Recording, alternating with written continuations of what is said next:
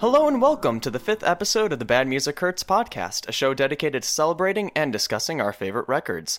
We'll be mixing things up today by discussing not a record, but our top three favorite video game soundtracks. I'm your host, Mark Barrowclift, and with me today is Michael Barrowclift, fresh graduate and free man. I'm ready for the real world. So think. you think. And uh, also on the line is our very first Bad Music Hurts podcast guest. She's the artist that created our fantastic podcast cover art. It's Katie Cooper. Glad to have you on, Katie. Hello, all. I'm your new sister, legally, I think. we hereby deem you new Amy. Yeah. Oh, thank God. yeah, so unfortunately, our co star, Amy Granaccio, is not able to make it on account of having a new baby and uh, having to make a cross country move. So needless to say, she's got her hands tied. Uh, oh my we gosh. wish you the best, Amy. Congrats on both. Woo! All right, so topic at hand top three video game soundtracks. So, what exactly do we mean by that? So, just so uh, the listeners are on the same page as us, it was a little bit freeform. Uh, people could use whatever schema for picking out the soundtracks they wanted. And uh, there was one caveat where you couldn't pick multiple soundtracks from the same series. So I couldn't say, oh, obviously Pokemon Red, but also Pokemon Gold and Silver, but also Pokemon Ruby and Sapphire. Like, no, no, no, no, no. One. All the Pokemon. You're getting selfish over there. All Pokemon. but yeah, so uh, one soundtrack per series. Um, if on the off chance there was a composer or an arranger that did multiple series, I mean, that's fair game. It's just, uh, you know, to keep a little bit more fresh.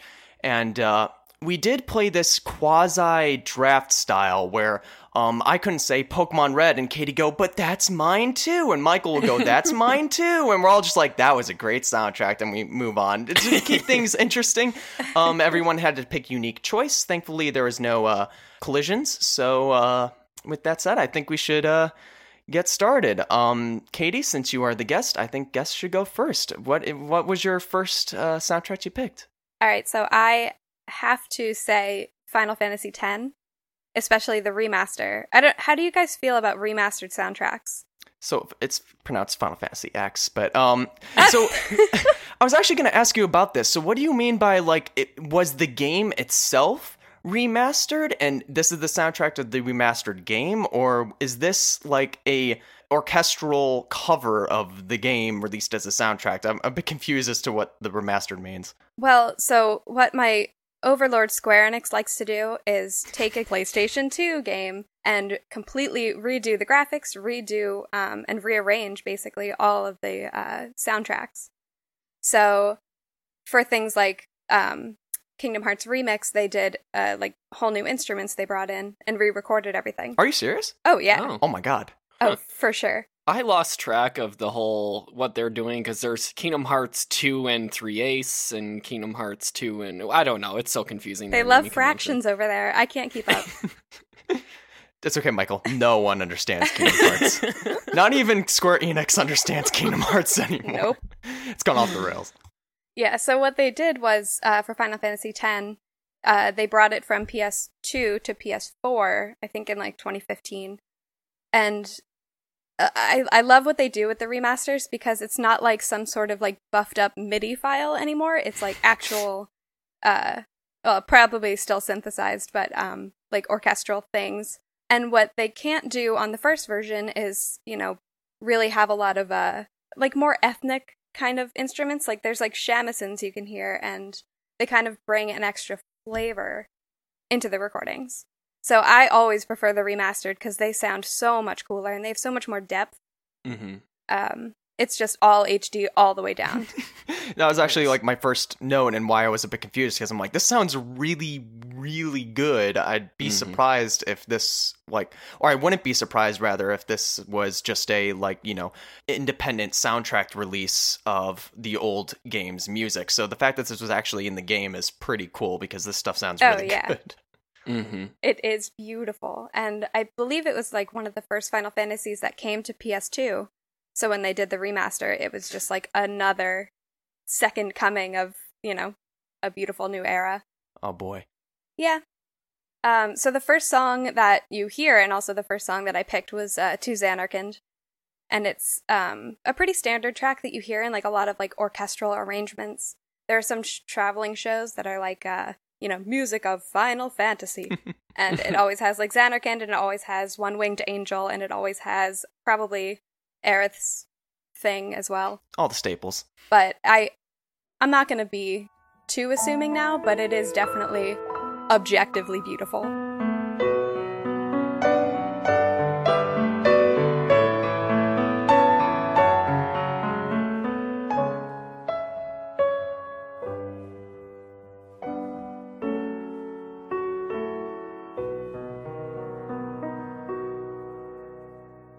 It's um, you know, this piano and it's very singular and uh very personal, I want to say. Um, and that's why I love it so much. Sorry, my cats are destroying my house. Three cats, right? yes, three cats. Um, one of them is like six cats in a one cat costume. and absolutely just bodied my entire couch and coffee table. So That's what I was hearing. yes. Sorry, I was trying to talk about how beautiful some stuff was, and uh, an animal ran through my home. oh my god. so, um, uh, Zanar uh, Zanarkand. Um, is am I saying that right? Zanarkand. Zanarkand. Um, you Yeah. know, I I I thought it was pretty nice too. Um, it wasn't my favorite from the ones you shared. Um, Mhm. it was very pleasing to listen to, but um, there there's there's two in particular from the list that you shared that um really stuck out to me. So I guess we'll get to those. But yeah, uh, Zanarkand, pretty nice. All right, five on ten. Um, yeah. So the next one is the sending.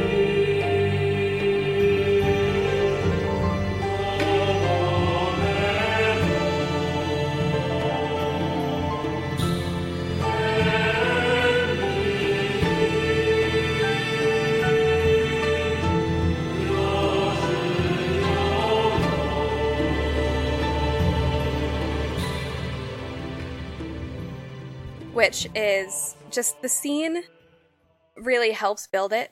Um, so what happens is previously you are engaged in a battle on a ship against this massive, like gargantuan uh, enemy, and it's the main enemy of the game. So its name is Sin.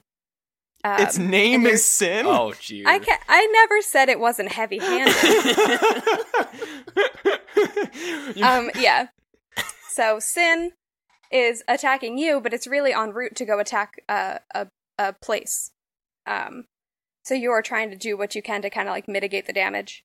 Um, so you fight it, and it is just like you are hitting its fins, and you are on this massive like airship carrier thingy. Like it's so huge. Um, and then the battle ends and you all arrive at the village and it's this uh, like sea village and it's um, you know wooden planks between the homes of like huts that are built on top of water um, and you get there and there are people just mourning and it's like uh, things are uh, destroyed. And it's like it should be a paradise but it's super super just decimated. Um, and there are bodies in the water. Ooh. um yeah.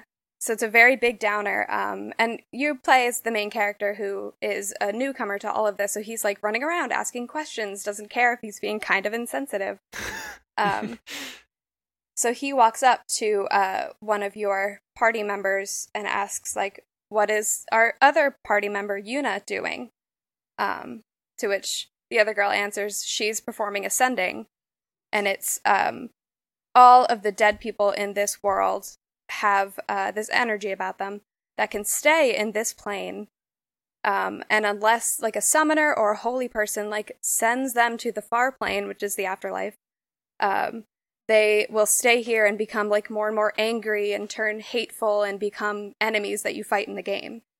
So it becomes extremely heavy, and then the camera just pans, and you see that Yuna, the summoner, is walking on water and performing this dance with her staff.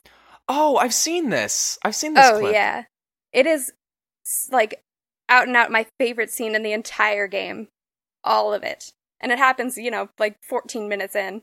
Oh, 14 minutes into the game? It's like it's so soon because you have to learn about like what she's doing. She's on this holy pilgrimage, so you you learn the like depth of what she has to do. Um, so she performs this and, you know, spins her staff around, does a beautiful dance. You know, the water raises and she's standing in a spout by the end, surrounded by all of these souls that are like ascending into the heavens. And the main character you play as Tidus, like, cannot keep his eyes off of her. And, like, you know, in my little boy crazy mind in like 2002, I was like, oh, he's in love with her. I'm in love with him. so I melted. Like, that is just completely like cemented in my brain forever. Nothing gets me going like dead people ceremonies. You know, the mourning dance.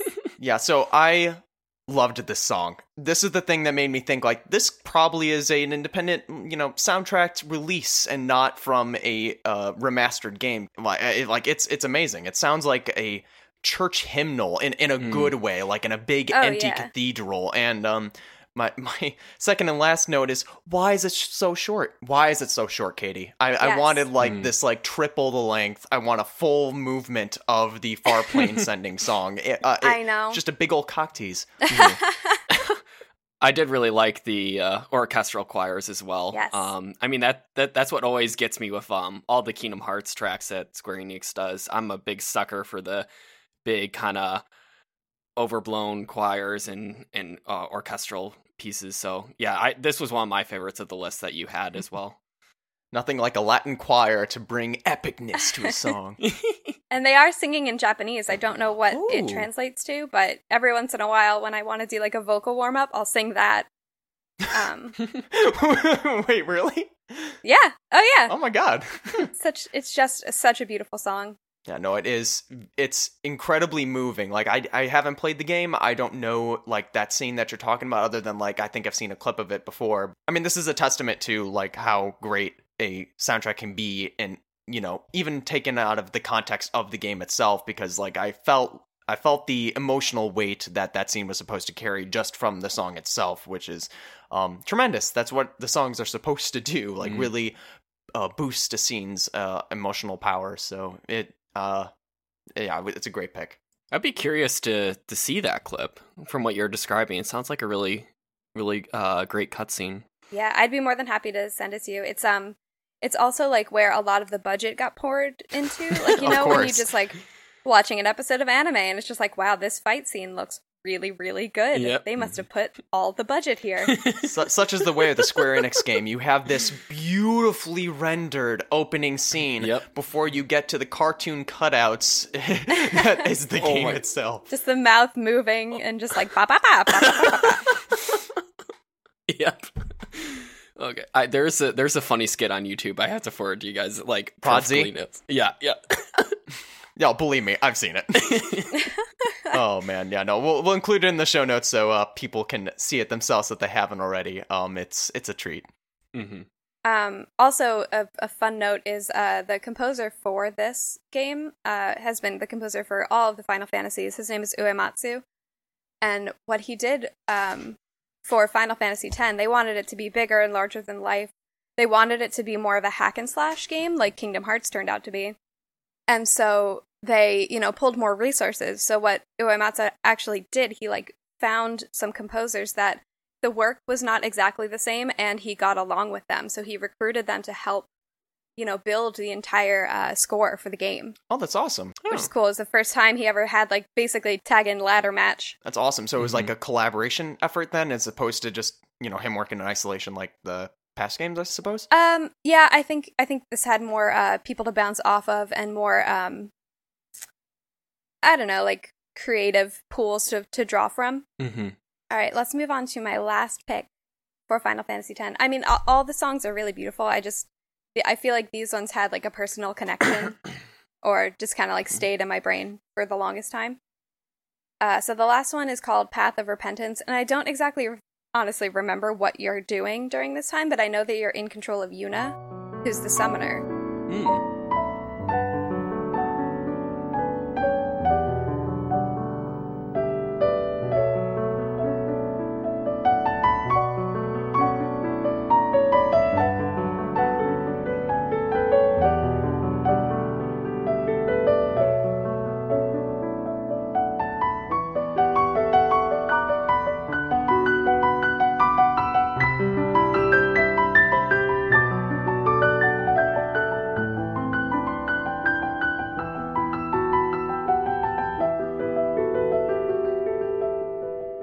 And I just I uh I really love Yuna.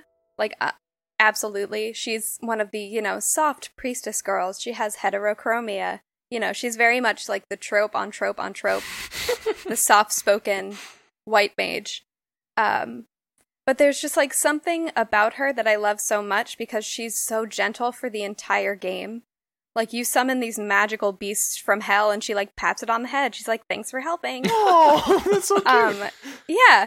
So I I I just love how like delicate she is through the entirety of the game. Um and I feel like this song really captures her uh softness and in her softness she finds power. Like if you level her up, she becomes extremely powerful with her magic. Um and has to help you during the last fight of the game where like you're she's a white mage, so she does a lot of cure and holy and bless and all those kind of things. And the very last enemy of the game is um, an undead creature, so you're trying to cast cure on zombies to kill them. It's kind of a reversal. I like Hmm. that. Exactly. It's extremely cool. It's a very good like dynamic, I think, and uh it's just like it really reinforces like she was born for this. And that's like why she's one of my favorite female characters in I don't know, like a lot of games. Probably not my top top, but Mhm. yeah. I love Yuna. I love Final Fantasy X. I'm sorry. Final Fantasy X. Wait, wait. So let's let's get this straight. So we have we have Mac OS 10, not OS X, but for this they want you to say X. I'm so confused. no, they do want you to say 10. Uh, Mark was scolding somebody for saying X yesterday Oh, over and over okay. again, which was just so funny. And then we just all let him have it. So I see. I see. It, it was know. true. It was it was a dog pile. it was rude, but I'm not sorry. Okay, so that I'll was stand by my sarcasm. Okay. convictions. So it is Final Fantasy X. All right. I- Yes, I it would is. order Yes. It this. is Final Fantasy X. Oh my god. Uh, so this song is the piano ballad that I vastly preferred to Zanarkand. Um, uh, Yes, Zanarkand I thought was nice, but Path of Repentance was like, oh, I want to hear this immediately again. Yes, I want like the 30 minute long extension version. Yes, same. It's um, I mean, I don't know the character that you're mentioning because I haven't played the game, but hearing you describe um, what was her name again? Yuna? Yuna. So having Yeah. having you describe Yuna, I'm like, oh yeah, no, that totally fits the song. It's great. Yeah. Um. So it, it's cool. I feel like I got a sense of um who she would be in the game, or I guess how she is in the game, um, based on this song. And it's it's. I mean, piano ballads in games are just uh, kryptonite for me. I absolutely adore them when they're done like really Mhm. well. and the fact that this is actually in the game and not just like a reorchestration uh, by a fan or like after the fact, it's like actually in the remastered game is um like that's great. That's absolutely fantastic. Yeah, I can imagine with a remaster. I mean, they kind of have the foundation there from from the original soundtrack, and to relook at it after all that time, you're probably not underneath a huge time crunch because you already have that foundation. They really can do some special stuff here, and I think that's obvious in these tracks. It's pretty cool. All right, so I think um I think we've covered it. All right, Final Fantasy X, awesome. Thank you, Katie. Um, Michael, I think it's uh, your turn for your first pick. Oh, okay. Um, so my first pick is about as basic as you can get, um, and as probably predictable, and I'm probably gonna get a groan from all the Xbox people, but um, from IGN, 11 out of 10, game of the year. 11 out of 3, best game of the year. So, um, yes, it's basic, but dear God, The Last of Us, it's it's fantastic. Um, this soundtrack is. I know we are kind of talking a little bit about Mark on your Google Doc here about kind of how we like to listen to this soundtrack. In my opinion, this one is one that like y- you really need to play the game with the soundtrack to really get the true effect of it because um, the composer is Gustavo. I, I don't want to butcher this. We're going to try Santaolalla. I think is how you pronounce it. Nailed it. Yeah, that sounds like a name to me. it does have Santa in there, so I think I got that right. Um, but um, but what he does is he. uh, It, I really love it because he keeps it very like stripped back, um, and he lets um. Kind of like the like when there's different aspects of the game. Obviously, you have the more cutscene aspects, and then you have the more exploratory aspects. And the exploratory aspects have really kind of stripped back instrumentals, usually in the background, and you have all the nature environmental sounds coupled with it.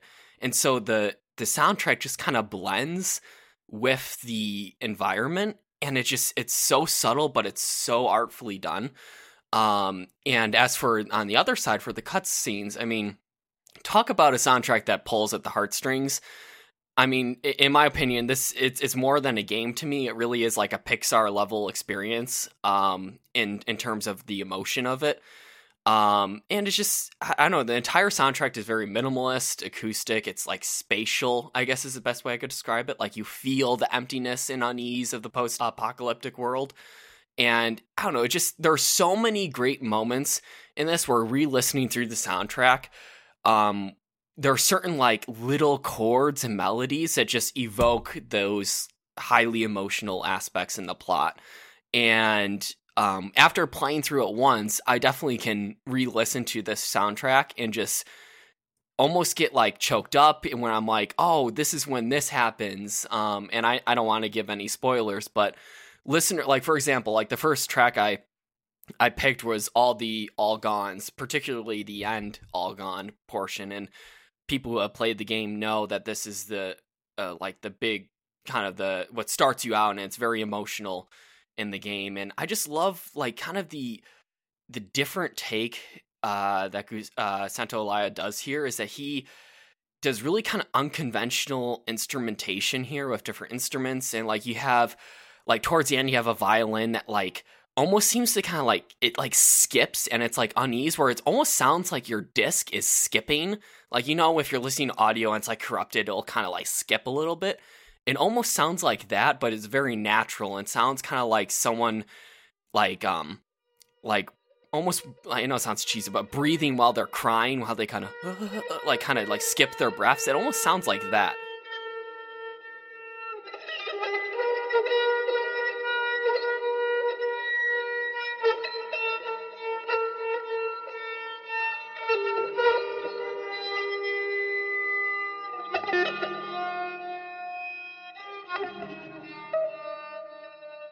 It just it gets me every time. This all gone soundtrack because it's and it's the first one that opens it when you when you click the link and it just sucker punches you in the stomach. Um, and I don't know, like it it just. But that then again, while it is really emotional, it it manages to be beautiful at the same time. I guess the best way I could, best example I could give is, um, I, I'll include a, a link in the show notes, but um, there's like a, a YouTube video that sh- just shows the title screen song. I don't know. There's something about it. Like, I mean, Kingdom Hearts does this really well, as well as uh, other video games, where the title screen does like a really great opening with a nice song that leads into it. Um, and The Last of Us is no exception. Like, their title screen song is just a perfect example of that. Like, there's a melancholy undertone, and but it's still really beautiful, and that kind of couples with the game because as you're you're exploring the worlds, everything's torn up, but like all the nature is regrowing through and there's beauty in that. Like you get to see all the um like all the new flowers, the trees, and like it, it's just the juxtaposition of between like the devastation and just awfulness of the clickers and everything else that's going on in the game, and you still have this beauty. And and I think the Last of Us soundtrack really captures that like essence of the game.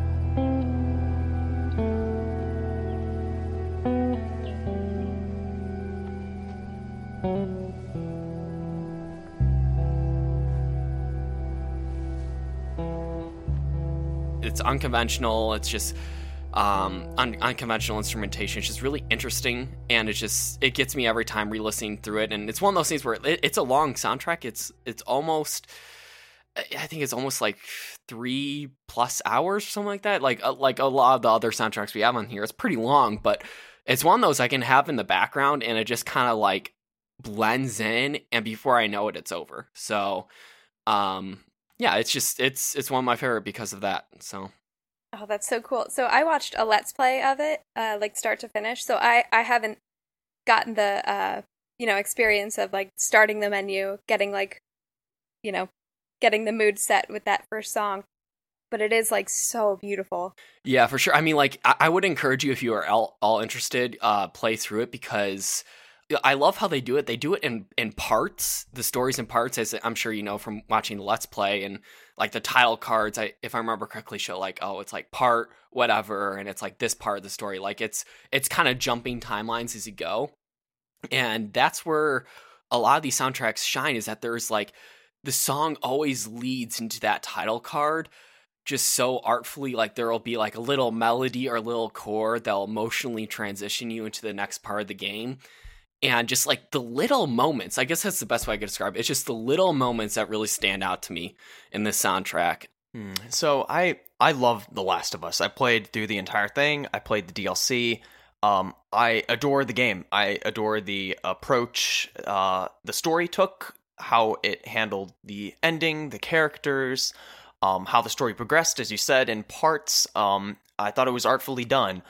Um, I do not care for the soundtrack in any meaningful way. I mean, I I thought it was a uh, appropriate fit for the game. It really helped bring the game to where it needed to be at an emotional level. Mhm. But I just I don't really care for the sort of drone ambient um to me boring uh, background noise fair that um a lot of people like doing that though. I mean if you look up on youtube there's like 10 hour long like hip hop drones for studying man and and things of that nature. Like i kind of put this in that category and i uh, not to not to be rude like there is an art to that and this is a great version of that kind of approach but uh, for me like when i sit down and listen to something like i i just i don't know it's not something i can really get into like I got into the game or got into the soundtrack when it was in its appropriate context, which for me was the the game. So, and, and you mentioned like the skipping strings and stuff. Like taken out of the game, it lost all emotional weight for me. Like I was listening to it, and I'm just like, I don't, I'm not really feeling anything from this. But I can guarantee you, when it was playing in the game, whatever scene it was, like I was feeling it. So, yeah yeah um, yeah, for me, unfortunately, it doesn't really stand up. But um, I'm glad, I'm glad it works for you, and I'm glad Yeah. you like it. I think the reason I'm able to listen to it uh, outside the game is because I played it a lot. I played it a, a lot, a lot. So, um, but yeah, I mean, I, I I love this game because I think this is the first game, Mark, where we got into like legitimate discussions and arguments about ethics and morality at the end. like, Yeah, it got, Oh it got some, it, it got real. Yeah. near the end. So, um, I don't know. Like, I'm I, like, I, I really have kind of fallen out of video games, but like, I, I, the temptation will be very real to get a PS4 and get part two for this. Um, that, that's Oh, for yeah. sure. So, Mhm. um, so yeah, I, I guess that's all I have. But yeah, La- Last of Us is, uh, it's, it's up there, and it's, it definitely makes my top three. All right, awesome. Last of Us, Michael's first choice. Very, very good pick. I wish I could have weighed in more because I didn't play it. I, I watched other people play it, and therefore the sound got mixed down to listen to their commentary. Mhm. Oh no! Uh, it is like such like an effective game though. Like in the horror sphere, uh, there are some times where music can be super duper heavy handed, where you're like all you're hearing is screeching violins on like the Yes. highest Mhm. note that they can play, and that is like so irritating. So I'm glad that this had like a fade into the background. Holy crap! What is in the corner? Oh my Mhm. god! It's a clicker attached to nine other clickers. I gotta go. Yep. So like it I, I I think it is really effective and I don't think that's a mark against it. hmm Well, I guess there's one mark against it. Oh, I see what you did there. Goodbye, folks. First and last You're never, podcast. be, you're never coming back again. Never, ever. I'm gonna go live in Hollywood. That was such a good joke. you led me straight into that one. I'm like, uh huh. Uh-huh, oh. I'm sorry. No, I, I beautiful. super love this this whole atmospheric thing. I, I just it's I I'm it's very good. yeah, I mean that's that's a great point you bring up because like the clicker noise is creepy enough as it is. Like, Oh yeah. Oh, there yeah. doesn't need Oh, to be much to accompany that to get me to crap my pants and want to hide in a Mhm. corner. So Alrighty, so we have uh, both Katie and Michael's first picks. So it is it is my turn, and uh, in Syracuse fashion, I have an opening statement. Um, oh, so dear. okay. yes, it gets settled in, everybody. So uh, I took the opportunity to have some fun with this because um, during the last special, which was our Christmas special, um, we were making an EP of our favorite Christmas singles, um, draft style. Um, Michael got a little bit screwed. It was hilarious. Um, uh, so I took the approach of trying to make a very tonally consistent EP with the singles that I picked, so that it was a it was as if a an artist sat down, made these songs, and released it. Like I wouldn't have batted an eye, and that like everything was emotionally like consistent, um, and kind of flowed from track to track. Uh, unfortunately, that did sort of restrict me from picking songs that I do actually really enjoy uh, around Christmas time. So I wanted to, um, since we're doing something a little bit more fun this time, with a little bit more loose, I should say, uh, I decided to not keep all my picks thematic. In fact, like the only like consistent thread through them all is some basis in nostalgia. Um, for me, there's practically no like quote unquote modern games like within the past like four or five years on here. They're all fairly old at this point. Um, so the first one I'm gonna pick, um, everyone's picked pretty, you know, emotionally serious uh, games at this point, and uh, so I think I'm gonna come in a bit like a wrecking ball, like an uh, the odd one out here, um, in that uh, b- back in back in 2001, 2001 was a strange good time for skateboard games. Um, oh yeah. uh, skateboard game designers were less concerned with making uh, utterly boring, drab, hyper realistic skating simulators like Skate. Sorry, Hey, Michael. hey, Um, no, no. Yep. And quote unquote modern Tony Hawk Pro Skater games also fell into that trap as well, where they're really serious now. We're we're taking this skating thing super seriously. Um, and instead, back in the day, uh, they filled their games with haunted houses, pirate ships, and uh, the long-awaited answer to the question: Should Darth Maul be an unlockable skater? The answer is yes. Yes, he should. The answer is absolutely yes. Put him in every game. so I, I will buy the new Last of Us if I can play as Darth Maul. yeah, so I I I genuinely believe skating games died because they started taking themselves too goddamn seriously. So one of them sticks out in my mind uh, the most, and not only because it was fun uh, to play, but also because the soundtrack really exposed me to music styles and music genres that I simply was not hearing or exposed to uh, in my home life at all. Um, and I probably wouldn't have heard with any consistency until like maybe late high school or college. So it really exposed me to music that I hadn't heard before and probably was off putting to me at first, but through the game sort of made me appreciate them and understand uh, like the genre styles and actually grow to really like most of the songs on this soundtrack. So, uh, Michael, I hope you had as much fun hearing these songs again as I did because Oh, yeah. my first pick is Tony Hawk's Pro Skater 3. This game has a smorgasbord of genres. We have some hip hop, or a lot of Mhm. hip hop, some punk rock, some rap rock, hard rock, funk, funk metal, heavy Mhm. metal, alternative metal, um, uh, steel metal. we got every kind of metal here. Um, Oh it- lots and lots of just really great, great songs here, and like I- I'm sure Michael can attest. Michael, we were not hearing uh, punk rock or hip hop back at no, home. no, sir, No. no, sir. This No, we soundtrack oozes the '90s and early 2000s. It's amazing. a few highlights on here for me. Like, uh, come on, a Blitzkrieg Bop, a, a classic, a classic. Oh my gosh. What a great song. Aye, oh, let's go. Aye, oh, let's go. Yeah, and uh, we got like KRS One's "Hush." A real thug is a thug that's hush. Oh my Um, god. It suddenly got really white in here. Is that just me?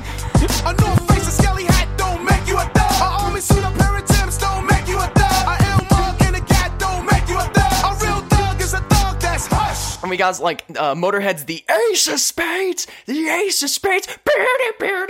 God. Yeah, that one. That one's a great one. If you like to gamble, I tell you I'm your man.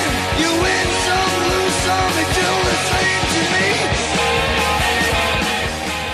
there's so many great cuts on here. So many great singles. Like I, there, I think there's only maybe one or two that i'm a little bit just lukewarm on and the rest are just absolutely fantastic. I could almost picture myself running over pickpockets uh, at the uh, airport and dying at a haunted house. I could it just brings me back to all those fond memories and doing like triple nine hundreds and all my that God. crazy stuff and Tony Hawk Pro And the Skater. Jesus Christ Air, which would, when I would yell it, when I got it, my mom would be like, What are you saying? So my first pick, Tony Hawk Pro Skater 3, Okay, for sure. All right, can, can we can we please talk about the lyrics and if you must, like what? Wash your ass, brush your teeth. Uh oh. If you must, Or else to be funky. Oh my god. So good. Oh god, yeah, but like I agree. This soundtrack, I I re-listened to it, Mark, and I had just as much fun as you. Probably re-listening to it. Um, like uh, quite bitter beginnings. I just remember that being like um, Bam uh, Margera's uh, like pro skater clip they had unlockable in the game, like the little VHS tapes you'd collect. Um, and I remember being little and be like, "This dude's cool." Oh my like god. rocking song and like has a girl pull up in a car and he gets in and it's like all thematic and oh my god he's so cool i like okay i like rewatch this i'm like this is this is lame but um it was uh, that song brought me right back to that little skater clip um if you must is a hygienic uh educational song which is hilarious um, Um, That's great. uh, the other ones that stand out to me are Amoeba, um, not the same. Um, and I gotta say, like, uh, re-listening to these songs, Mark, it brought me back memories of playing Slap with you, and I don't think any of us left that game without either of us hating each other. like, There's many tears, many friendships broken during slap. it tested our brotherhood that game. so I, I think I've rage quit that game more times than I can count from Michael slapping me too many times. Oh my god. It, oh my god, it was so much fun. That, that game was it was rude and crass in its humor, and it was just it was perfect. I loved it. Um, and yeah, I, I'm glad you picked this, Marcus. I I kind of completely forgot about it until you uh re brought it up. So Yeah, it's just it's so solid, and jam packed, and like you play every single song all the way down the list, and like the first like ten seconds are just like, oh my god, I remember this.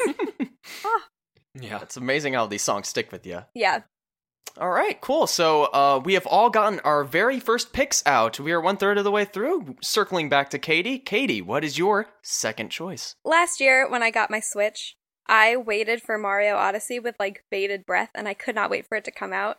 Um, good to know I was super right, and it is like one of my favorite games on my console right now. It is so good.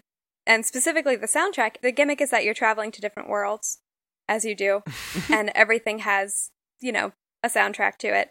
And just the variations between the worlds are incredible. So, my first pick was uh, Steam Gardens.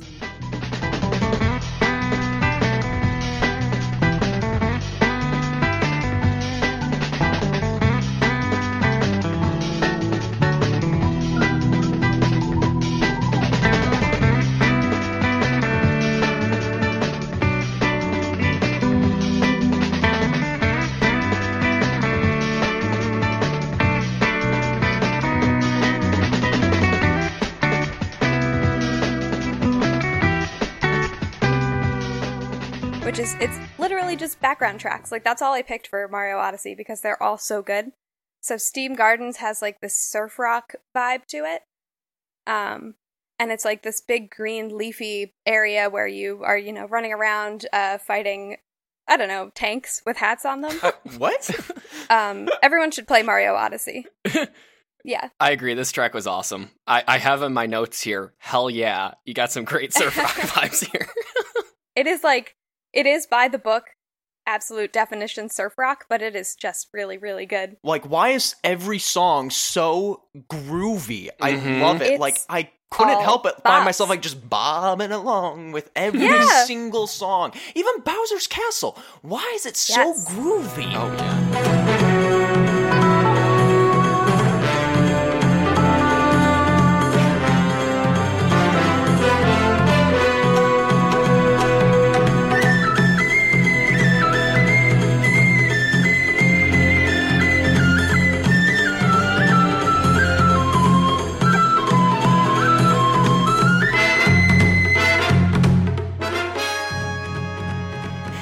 No right to be that groovy. With the like, what was it? Bongos and like some flute or something going on? Like, Yeah, it's like bongos, some sort of Japanese flute. Like for Bowser's, Bowser's Castle, the entire gimmick is that it is um, like a feudal Japan era royalty castle. So they took that. So like Bowser has like these massive like flags, uh, like those Japanese like straight up and down like rectangle flags with his insignia on them. There's like these big stone foo dogs, but they're Bowser instead. Um, and you play as these little birds. Uh, you can like possess things with your hat. I didn't write the game. Um, you possess things with your hat, and you're these little birds that have like these really long beaks that can just like stick into sides of walls, and you flick yourself up, and then you're suddenly on top of the wall. It is the perfect soundtrack for that kind of strange activity. Leave it to Japan. um, the next one is Forgotten Isle.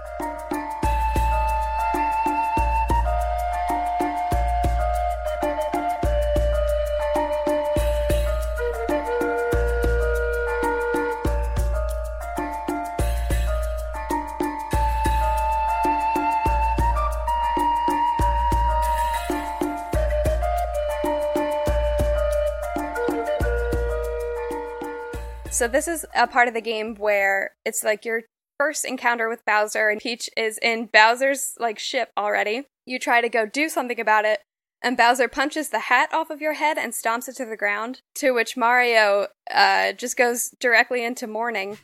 So what happens is there's a, a kingdom of hat people oh my god, of and course. you get your friend Cappy who's trying to save his sister Tiara. oh god. It's um the greatest Mario game ever written, you guys. I can't even Funnily enough, I, I do want to play it more yeah, now. it sounds amazing.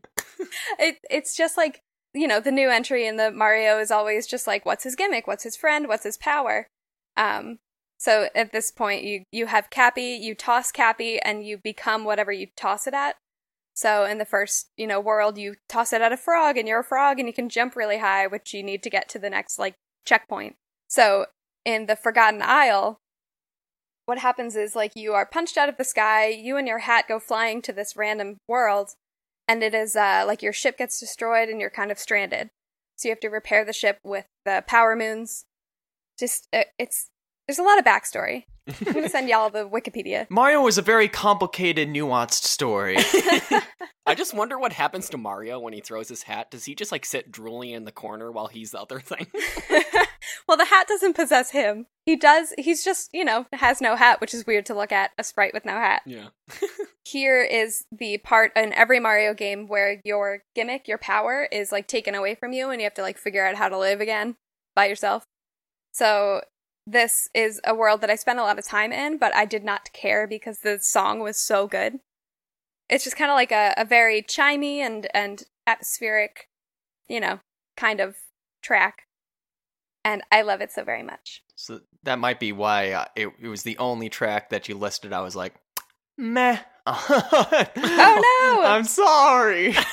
That's fine. It's probably the personal connection between the gameplay Yeah, it, it might be. It's just like uh, maybe it was just in comparison to like the Bowser's Castle courtyard theme, the Steam Gardens, and one of the other ones you mentioned were just so good. I, I Yeah. like this one just uh, you know was just like eh, it's, it's, it's, it's okay. to each their own, I guess. Michael, what'd you think? Oh, I, I just I really love like uh the first three you list here because they all got like you're describing that like that groove, kind of that island groove. They have that surf vibe guitar in there. I'm like, what? I'm like, this is interesting. It made me really want to like explore the world and figure out what the video game designers created around it. And yeah, it was just a blast. I mean, like especially like the last one you have on here, the the Mecha Wiggler. the Mecha Wiggler battle. Oh my god, it's so good. Oh yes, yeah. this was my favorite. All of the battle music is just incredibly good, but the Mecha Wiggler is like, I don't know, it's just out of bounds good.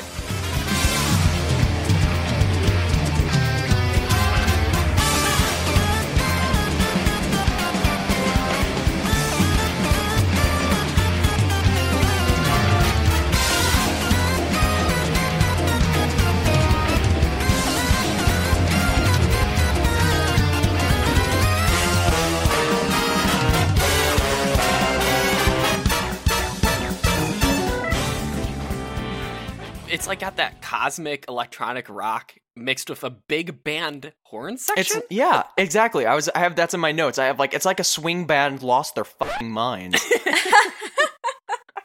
Yeah, I actually, so I was so in love with the soundtrack, I didn't even beat the game before I went on to YouTube and just started clicking through like the 30 minute long extended versions of these songs. Uh, and I got spoiled on the Mecha Wiggler. I was just like, you fight that? Oh my god! oh no.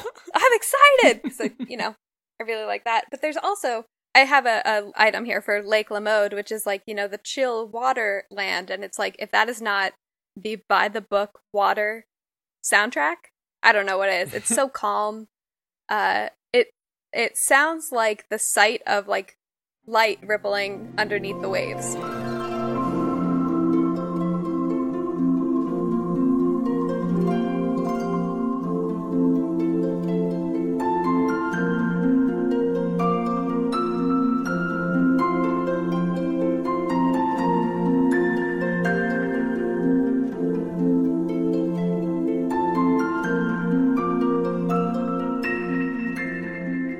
I just I, I love that track just purely because it is like here is your Waterland music you ordered. Thank you.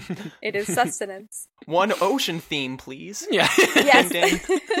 Actually, I recommend any of the battle music. There's a this there, you go to a world called the Forgotten. Nope, that's already there. The Ruined world, I think. Uh, and you fight a dragon In a Mario game? In a Mario. Yeah. Are we talking like a uh, big pink dinosaur kind of dragon, or are we talking Oh like no, no, no! Not Yoshi with wings. I want to say it looks like a Bayonetta villain. what the heck? Okay, I'm I'm looking this up. The music is more tuned to the world rather than tuned to you playing a Mario game. Whoa, what is this? Yeah. Wait, what? You're right. This Yeah. is like a Bayonetta thing. What is? What, you're in the wrong game, man. That does Yeah, not look it's like, like they- Mario. They took that, you know, villain and they just put him in Mario and made him a little bit softer, like the edges are just a little bit less. That battle took me so long to do as well. Oh my god. I knew I should have taken a left turn at Albuquerque. this, this photo's hilarious. It's Mario running away from this dragon, and Yeah, it looks so His odd. primary colored ass is just like jumping on top of this dragon's head. And the dragon is like, I am literally a real life dragon. Can you get off of me, please? Katie, I want to play this game so bad. Uh, I so highly recommend it. Oh like, I have had a long standing love for all of the Mario games. Like, when I fir- got my first GameCube, Mario Sunshine, incredible. I loved it. Didn't care what anyone said and how it compared to Mario 64. I loved Mario Sunshine so much. And the music is so good. Like, when I'm looking for music to put into like a D&D game when I DM, it's like I go to Mario games to try and like figure out what's like a cartoony version of a fight and what's like a real version. And I just want to run like a beach encounter with all of those Mario Sunshine music. oh yeah. Mhm. All right. Oh yeah. Gonna keep my ear out for that next game. Yeah, uh, that's kind of all I have to it's kind of just an ad, a really long ad to play Mario Odyssey. Please go do it. In stores now. Yeah. oh, also, a very uh, interesting note is that Mario Odyssey had um, "Jump Up Superstar," which is a song that they wrote for the game, um, but it has vocals, What? and uh, yeah, That's odd. it's it's so good. Have you not heard it? no, No. no, I'm sorry. Was Oh that in the list? goodness. No, but uh, I I kind of went for all of the other, you know, more world versions. I'll send it over Skype, but I highly recommend anyone listen to "Jump Up Superstar." Here we go, off the rails. Don't you know it's time to raise our sails? It's freedom like you never knew. Bags or a pass. Say the word, I'll be there in a flash. You could say my hat is off for you. Oh, we can zoom all the way to the moon from this great wide wacky world. Jump with me, grab coins with me. Oh. There's an English version and a Japanese version. There's not really a difference between the two, except for like a couple melody changes because the language needed it. It's really cool, and you play uh, a level while listening to that track, and it's perfectly catered to like exactly what you're doing. It's a big celebration of like, yeah, you did it. So you're playing along to like, uh, I want to say Mayor Rosalind. I don't remember. It's very good. I'll send the link. All right, it'll be in the show notes. Um, yeah, that's my Odyssey ad. All right. so Katie's second pick, uh, Super Mario Odyssey. Um, Michael, it is your turn. What's your second pick? Um. Okay, so this one, uh, it's a game that I would say came at the perfect time for me. It is one that has, I would say, defined my early teens to late teens, and that is a little game with a little um sack boy called Little Big Planet. And it, this game, I, I don't even know how to begin to describe it. It's a game that really is you're you're only limited by your imagination in this game. And uh, I guess for those that don't know what this game is, it's a game centered around three principles. It's uh, play, create, and share. So when you go through the story mode, you play through like all these levels that the game designers created using tools that the player ultimately will have at their disposal for their own recreations. So you get to walk through the story and be like, "Oh, I can use these tools to build these t- type of stories and these type of um and these type this type of gameplay." And so uh, you go through, you collect all your uh what are called little bubbles with all your prizes in them. Um and then you get to go into a place called your moon and uh, create your levels and stories and and build uh, like ultimately sagas. There's one guy that rebuilt the entire Star Wars saga in Little Big Planet because why not? Um, and uh, and and uh, yeah, it's just it's a really special game, and I I, I guess the the soundtrack is uh a little all over the place. It's it's primarily just singles and it's geared towards having a lot of variety so creators can use certain tracks in different scenarios. So they want to have a lot out there. So if you have a certain scenario like a huge epic boss battle in your game, well, guess what? They have um uh, the battle on the ice from uh, Alexander Nevsky, that Russian propaganda film. So, and they Oh, have jeez. yeah, it's just yeah, it's just it's it's kind of like all over the place. They have that all the way to um a little like the catchy "Get It Together" song. That's just like I don't I can't not listen to the song and not like want to immediately hop into the game.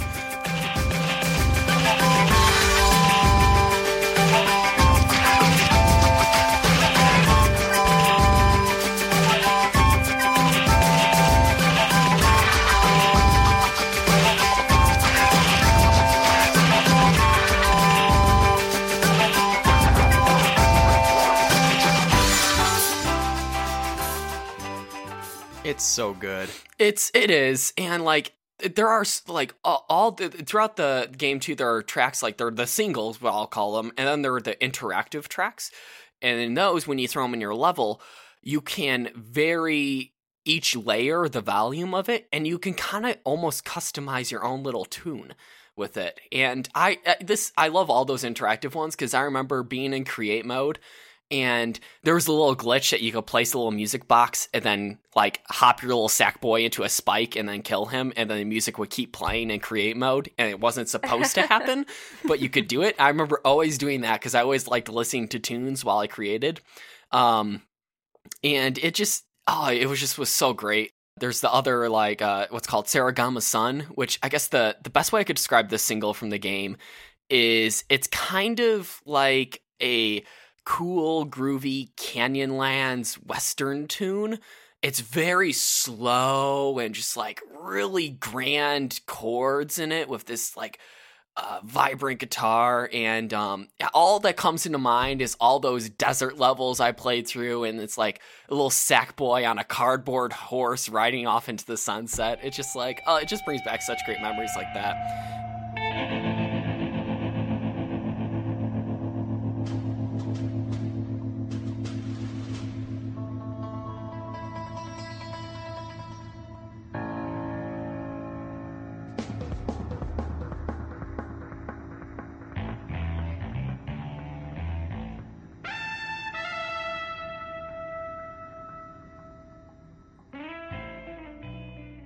Then also we have like a really the really soothing uh, New Delhi uh, dawn, which brings me back to like all the island themed um, levels where you're you, dr- you you you oh, and that's another thing in this game I should guess I guess I should describe is that you can customize your little sack person and dress them up in whatever.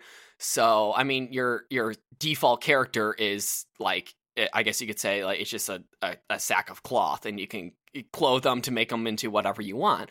And so I remember each level being like, "Oh, I'm in the wedding. I'm going to dress my little sack boy up in a suit." And then, "Oh, I'm in the islands. Oh my God. I'm going to dress my little sack boy up into a little ninja." And it was just like the game was just so so much fun.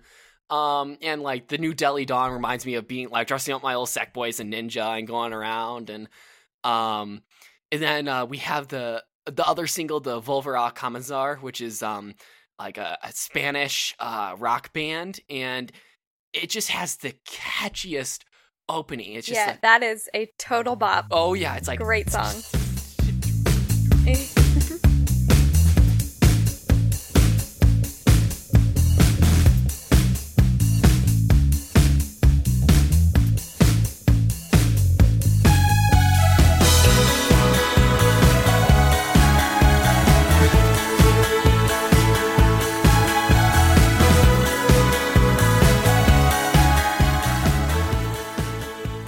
oh, it just reminds me so much of the little uh um like the beginning of the wedding um like saga little like side levels that you had. Um and it's just like that's like the party aspect of it. You're walk your little sack boy walking through the the the marriage between a skeleton and a little uh sphere, I guess. I don't know how to describe the other character. Oh, That sphere is a beautiful shape. yeah. you know, Don't they body all shame said nobody would, uh, they wouldn't make it, but here we are on the wedding day. yeah, I know. and, and you the whole Tale as sto- old as time. the whole, whole storyline is you have to go rescue this bum of a husband in a cave because he gets stuck and it's just Oh my god. it- it's just the, the storyline is very superficial and very surface level but it's it, it reminds me of simpler times like i love little, Big- little big planet too where they but they get a little bit more serious with the story and it's like okay i, I guess it works but i, I kind of miss the simplicity and nostalgia of the story being really really simple and you just kind of get lost in the like imagination of the game and you get to let your mind wander be like whoa you can create that? And like it, it just it, it totally was one of those games that just you were only limited by your imagination like I, discussed before so and uh that's the other aspect. You could share your levels you could take all this music throw it into a, a custom made level and throw out there and have other people play comment on it and um i don't know it just it, it was a blast and i'm wax poeticing about it and and i need to stop but um but yeah it's it's it's one of my favorites and the soundtrack while not i don't think it's objectively fantastic um i think because of the nostalgia and memories i have surrounding it it just it deserved a place on my list. I really do appreciate like the singles on here um that were from like you know other artists independent artists uh, like get it together is it's childish optimism it fits the Mhm. game so well there's like these recorders and this really sick beat going on in the background and, Yep. and it really fits the game as well because uh, the whole game itself almost feels like what kids are imagining when they're like you know doing make believe sort of stuff Mhm. uh, like playing with like action figures and things like that that that's sort of the level the game's at in a really good way it sort of it really does a good job of building up that sort of um mind state Mhm. and it really does help keep like creative juices flowing like for you for example and for lots of the creators out there that uh, really enjoy the game Unfortunately, uh, the official arrangements on the soundtrack uh, really didn't do anything for me. Like they're they're just fine. I, I wouldn't really seek them out, but a lot of the singles on here are just so good though that it always brings me back regardless. So yeah, no, I, I would agree. Little Big Planet, it's a mixed bag or a mixed sack, I should say, but it is still very good. yeah, I've I've actually never played a Little Big Planet game. Like in my whole I know. I'm sorry. I'll leave. It's so cute. It's so cute. I know.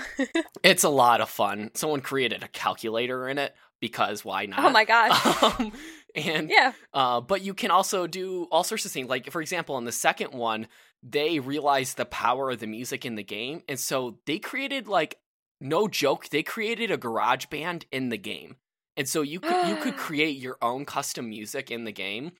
Um, to accompany your level. So really like you were limited by nothing in these games. Some games don't really do it that well where that can seem so daunting and scary We're like, "Oh my god, I have all these I don't know how to use any of this." And this game just does such a great job at like being encouraging and like not making it like daunting or scary, but making it seem like, "Oh my god, this is fantastic. I I, I got to learn all this. I want to I want to do these things."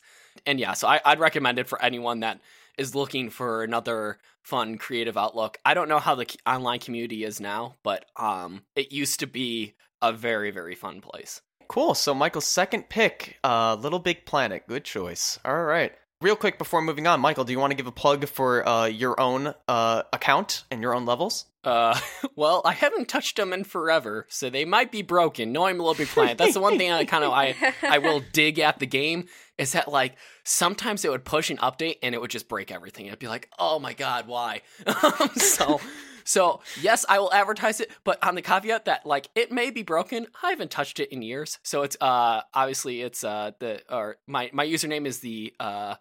Uh, Xbox Smasher 007. I regret that, but it, that's what it is. Uh, I'm sorry I you had to say it out loud. I was 13 at the time. I don't need any more. Let the Um, fanboy flow through you. and um, yeah, the series I created is called the Escape series. Uh, I never finished it because uh, I guess life happened. He never Um, escaped. and um, oh no, he's still there. Some yeah. So unfortunately, Sackboy's there. He never escaped. Um, but uh, but yeah, it's uh, yeah. If you're, anyone's interested that plays the games, they're they're out there. They may be broken, but they're out there. All right, so it's it's my turn, my second choice. All right, so this is from a nostalgic series for me, actually, where Tony Hawk was basically just Tony Hawk Skater 3 and Underground were the ones that stuck out to me, so not necessarily a nostalgic series for me, but uh, this one in particular, I picked a more recent entry solely based on the soundtrack's raw potential and not necessarily what it is right now.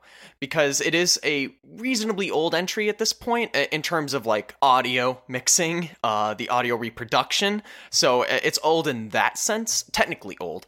So it's not something i'd sit down and listen to um, but the orchestration or the arrangements i should say are really really good. And i desperately want to see this faithfully and lovingly reorchestrated either by a fan or by Nintendo or with a remake by by Game Freak at some point. So for me this is the promise of what could be. And um to explain why I didn't pick older entries, I'm to kind of walk through. So um I used to be and I still am a huge Pokemon fan. I remember playing in Pokemon Red and uh, Yellow to death, um, getting everyone up to level 100 because kids have free time out the ass. And uh, uh, Gold and Silver, I remember losing my save in Silver and feeling like I lost my house in a flood. Like, I thought, oh, that's it. Oh. I lost everything. Baby Mark. Yeah, no, it's bad. and then um, uh, I remember loving the songs from both of those games, like the champion battle theme, the the gym battle themes were so good, and um, a lot of the different routes were really interesting and uh, fun to listen to.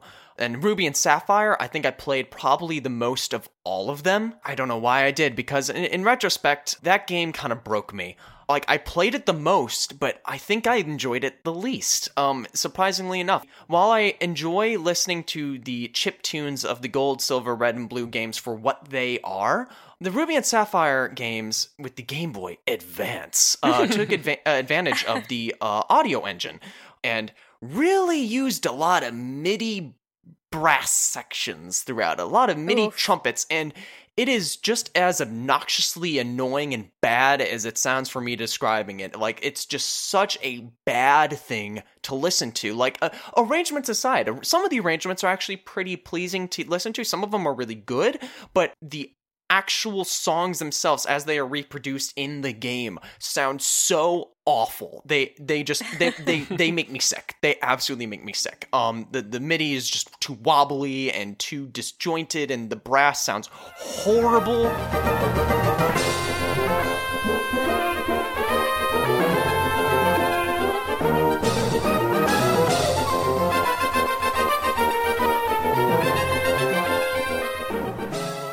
even from an arrangement standpoint, it bugged the crap out of me. And when you're on your way to the Elite Four, the Elite Four are the last people you verse in the game. Like they're they're the big boss, the the end goal here.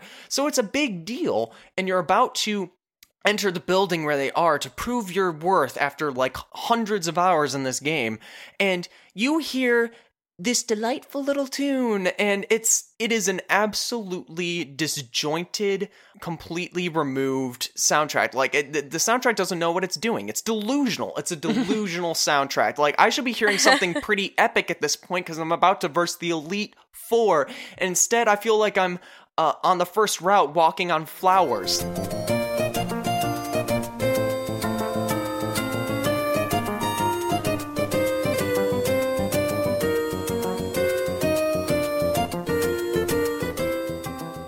Yeah, I'm gonna go visit my mom real quick. Yeah, the, the soundtrack is horrible. And it's fitting for what I think is one of the worst generations in the game. Beaten only by uh, Platinum and Diamond, or Pearl or whatever the heck it is. I was so afraid for which games you were about to say. Which that was when I broke. Uh, I skipped Pokemon. I thought I was over it. I thought it was like kid stuff. I'm like, ah, I don't, I don't play those games anymore. Pokemon? Never heard of it. I did eventually return though when they announced they were remaking Gold and Silver. I'm like, I enjoyed those games. I'll, I'll give it a go, and so I did, and I enjoyed it a lot. Since it was remakes, though, I don't necessarily, I didn't consider it at that time like returning to the series. It was like I was playing one of the games again, just in a, a, a newer format. But then they announced Black and White, and I was thinking, okay, I'm gonna give this one more shot because I actually really enjoyed the remakes. So I did give like a, one last try for Pokemon Black, and I fell in love with it. The music and the orchestrations, um, or the compositions in that soundtrack are grand. They are just massive in scope and ambition. The whole soundtrack is dynamic too. So contrasting to just the delusional, detached, completely absent-minded soundtrack from Ruby and Sapphire. Everything was dynamic to what you were doing in the game. There's sometimes four different versions of a song on a route based on like what season it is. Um they're like with subtle changes in the underlying beats or like maybe an extra instrument over top which subtly changes the tone of what is going on in the game at that moment. And then the gym battle, for instance, the, the moment I fell in love with this game and realized it was going to be probably my favorite Pokemon game of all time was, you know, you're versing one of the gym leaders, which, um, uh, you know, it's pretty exciting usually. Um, I had that dopey monkey that you have in the beginning of the first uh, gym. A monkey? Yeah. So, you know, I'm, I'm battling him. Uh, my main party actually went down because there's a typing, like, they're trying to teach you typing in the first game and how, like, different things are super effective. So I completely wiped most of my team except for the stupid monkey. You know, I'm feeling like, oh, like, I'm not really feeling this. And I, I get the gym leader down to his last Pokemon, and the whole music changes. All of a sudden, the regular battle theme cuts, and we hear the actual Pokemon theme come up proud and triumphant. And I'm like, oh, it's happening!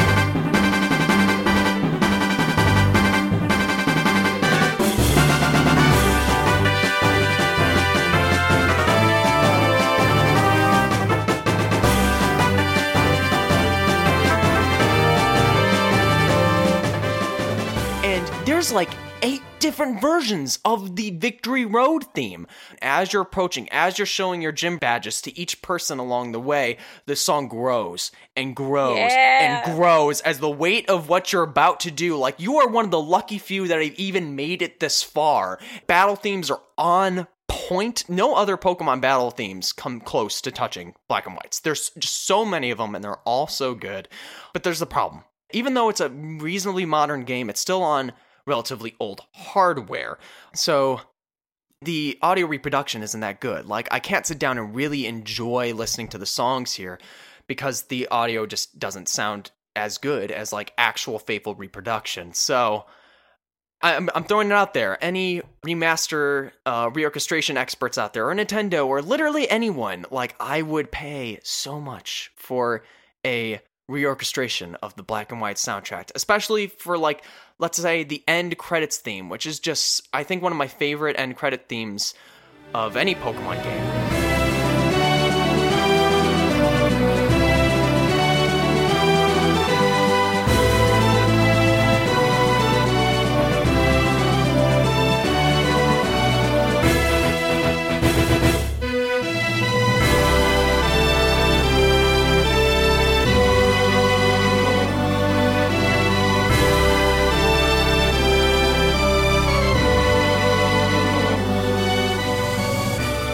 That's why black and white stands out to me more than anything else. Um, and just the sheer dynamic uh, aspects of the soundtrack itself and the promise of how great it would sound when actually uh, given the time and faithful reproduction it deserves.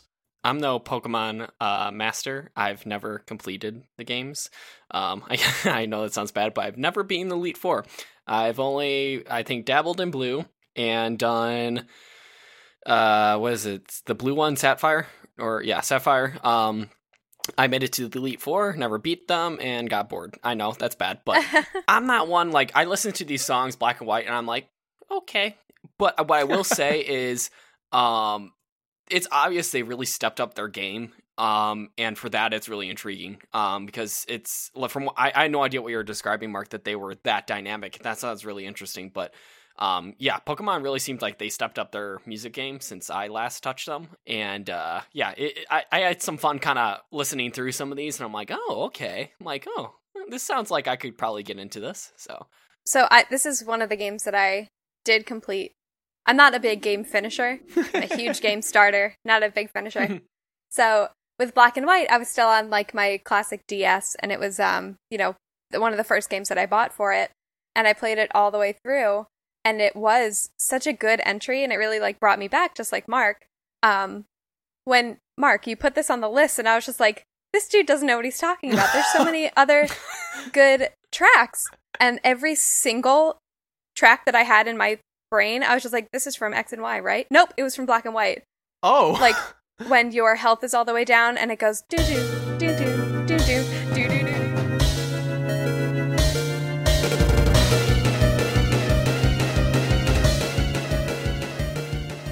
I I completely forgot that it was from this game and it's just so so good. It's much better than just the regular just like, "Oh, watch out." It's just like you better you better live. the Elite 4 battle so good. Everything Mhm. about this game was great. I am also excited that you picked it because if you didn't, I would have mistakenly picked something else. But you were super right the whole time. Uh, yeah, no, it, and it's a shame because a lot of the dynamic aspects just aren't in the newer Pokemon games. Like it was only in like this one, and then they just stopped for the newer ones. Um, probably due to budgetary reasons, or there was someone on the team um, that like really pushed for like spent the stayed the extra hours most most days to make that happen. Because you know it's not. I mean, it's not easy, but it's certainly not trivial to make you know the music change and have all these different files and like I mean that increases the the size of the game as well. So there's a technical problems to uh, making that work, but someone put in the time and it it really shows. Yeah, I feel like also with the new ones, they have to kind of like step the graphics up in addition to stepping up the music and things like that. So when they're allocating time, they have less to devote for, you know, a summer, winter, fall, and spring track. But yeah, Yeah, I wish they would. me too. I have faith that one day we'll return to having the soundtrack to have that much care and attention put into it. Well, we can hope. So yeah, Black and White, a glorious, triumphant return to Pokemon, uh, accompanied by just a tremendous, grand, triumphant soundtrack. And uh, I'm hoping and praying for a faithful return. All right, so everyone's picked their first and second uh, choices. So we are in the last, the last round here. So Katie, what is your final choice? My final choice is one of the most beautiful games that I've played, which is strange because it's all cartoon characters. Um, but it tackles like a really heavy subject matter with really, really precious looking characters. Uh, it's called Night in the Woods. Have you guys uh, played this one? uh, I have not. No. Okay. Um, it kind of looks like um, kind of the same vein as Braid, though. Kind of those type of games, where it's 2D kind of platformer doing something different. And You can see how I got suckered into this game. You play as a black cat. Everyone in this game is college age, so like 19 to 20th ish. And you are Mae. You just quit college. You got your bus back to your small hometown in central Pennsylvania. Well, like fantasy Pennsylvania, whatever. and you um, immediately come back, and everything is different. Uh, even the things that you hope to be the same are very different. So she comes back, um, and you know the old grocery store that they used to go to shut down. All the mills have shut down. It was a big like mining town, and so just like this small town that she is pretty disparaging of in the first place is just kind of like in dire straits. And you are kind of like a punky attitude type, you know, like one of the uh, lines is literally, "Do you want to do crimes? Yeah, let's do crimes. I want to do crimes." so, uh, you know, you proceed to do crimes after that. Um, the just the theming of this game is so pretty because you kind of have to piece together what your character's thought process is. Um, and it kind of turns out that she's dropping out of college. She is having like these depressive episodes. Like you go to sleep and wake up each day, and you wake up and it's like 4 p.m. So she's like kind of on a depressive sleep cycle. And so you go and you meet your friends. You meet your old friend Greg, who was like your number one bestie from school. And now he has this boyfriend who's like incredibly centered and nice and sweet and quiet. And Greg is like this hyperactive, jumping off the walls. You know, when he sees you, he just keeps yelling, You're back! and wiggles his arms. Greg seems to be the same, but he and his boyfriend have like, you know, goals to move out to a better area and kind of like live by themselves and become adults and things like that. So your character feels immediately like left behind, like she's missing a lot of things. And I feel like without giving too much away, that's the theme of it. She's just kind of like reacclimate to things that are getting away from her because she assumes something about, you know, the old train tracks are still there. Oh, nope, they're covered in water. Uh, the old lumber mill is there. Oh, no, no, no, it's, it's all broken down. That's just the theming I love, and I feel like it is really well demonstrated in a lot of these, um, in a lot of the songs.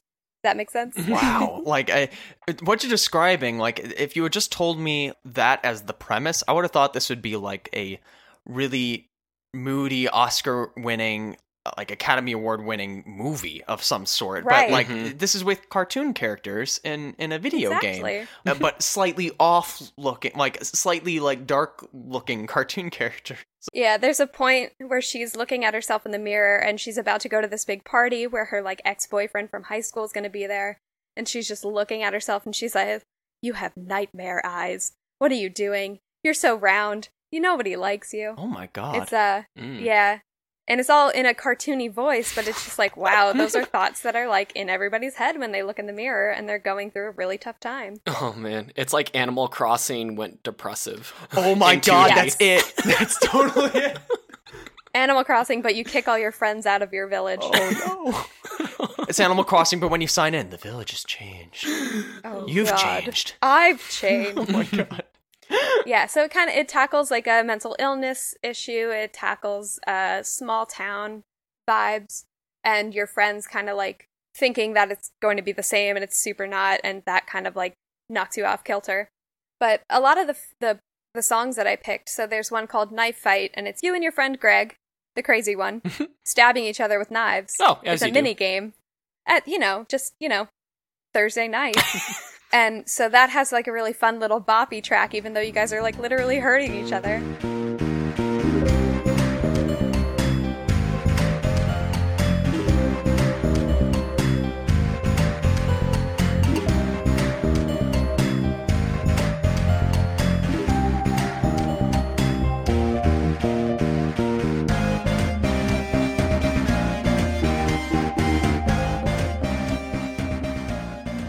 There's one called Food Donkey, and it's it's the abandoned grocery store.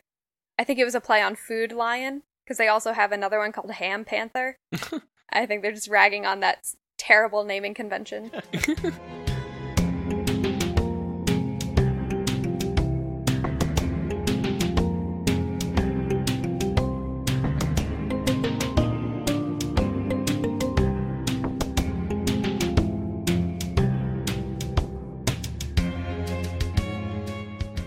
And then in Astral Alley is when your character's having these crazy vivid dreams and you are running around these dreams and you're finding little pieces of the four part band that's playing the song. Hmm. So you start off with just a bass track and then you find uh, somebody playing the um, saxophone question mark I think it's Probably. the accordion. There's, I think there's an accordion. yeah, there. there's an accordion, there's a string instrument, there's a tuba, something bassy and, and low, and something in between there. So you you find all four of those and then you wake up. And it has a really cool atmosphere. Like your colors are inverted. You're usually wearing like this orange shirt, and in the dream you're like all blue. It's a very cool like tonal dissonance from the waking world to the, the your dreams.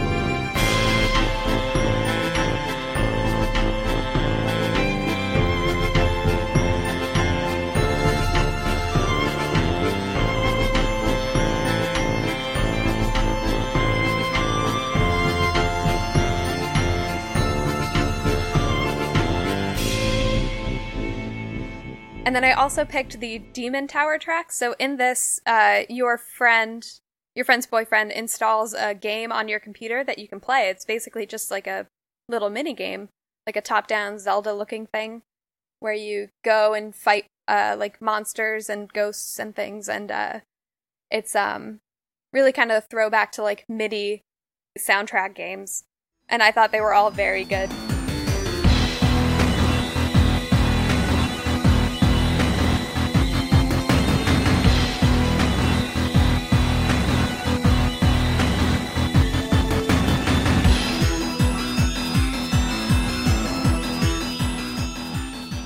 Yeah, there's nothing about the soundtrack that I don't hate. No, there's nothing about the soundtrack I don't love. I love it. It's really it's a blast. It's really really cool. Um the thing that stuck out to me the most was the first track I listened to, which is the title track theme. Cuz like in in theory, I don't like when modern games decide to go like retro style with uh, electronic like chip tunes in lieu of, you know, taking advantage of modern uh replication or, you know, modern electric synths. Um uh, I mean, that's the reason that I don't listen to the black and white soundtracks because I don't like sitting down and listening to like chip tunes or MIDI files. Um, however, this proved me wrong. Like, it's really like I feel that th- it, th- this soundtrack would lose something if it wasn't in this style. If it was reproduced in some other way, like it, it, it adds to the atmosphere in a way I can't really put my finger on. Like, uh, may- maybe it's the fact that it is with this like retro style chip tune MIDI sort of approach, but it takes advantage of just ever so slightly some modern rep- uh, replication because like the bass at the Mhm. bottom of the Yes. title theme, like it's slap, it's slapping, it's so slick.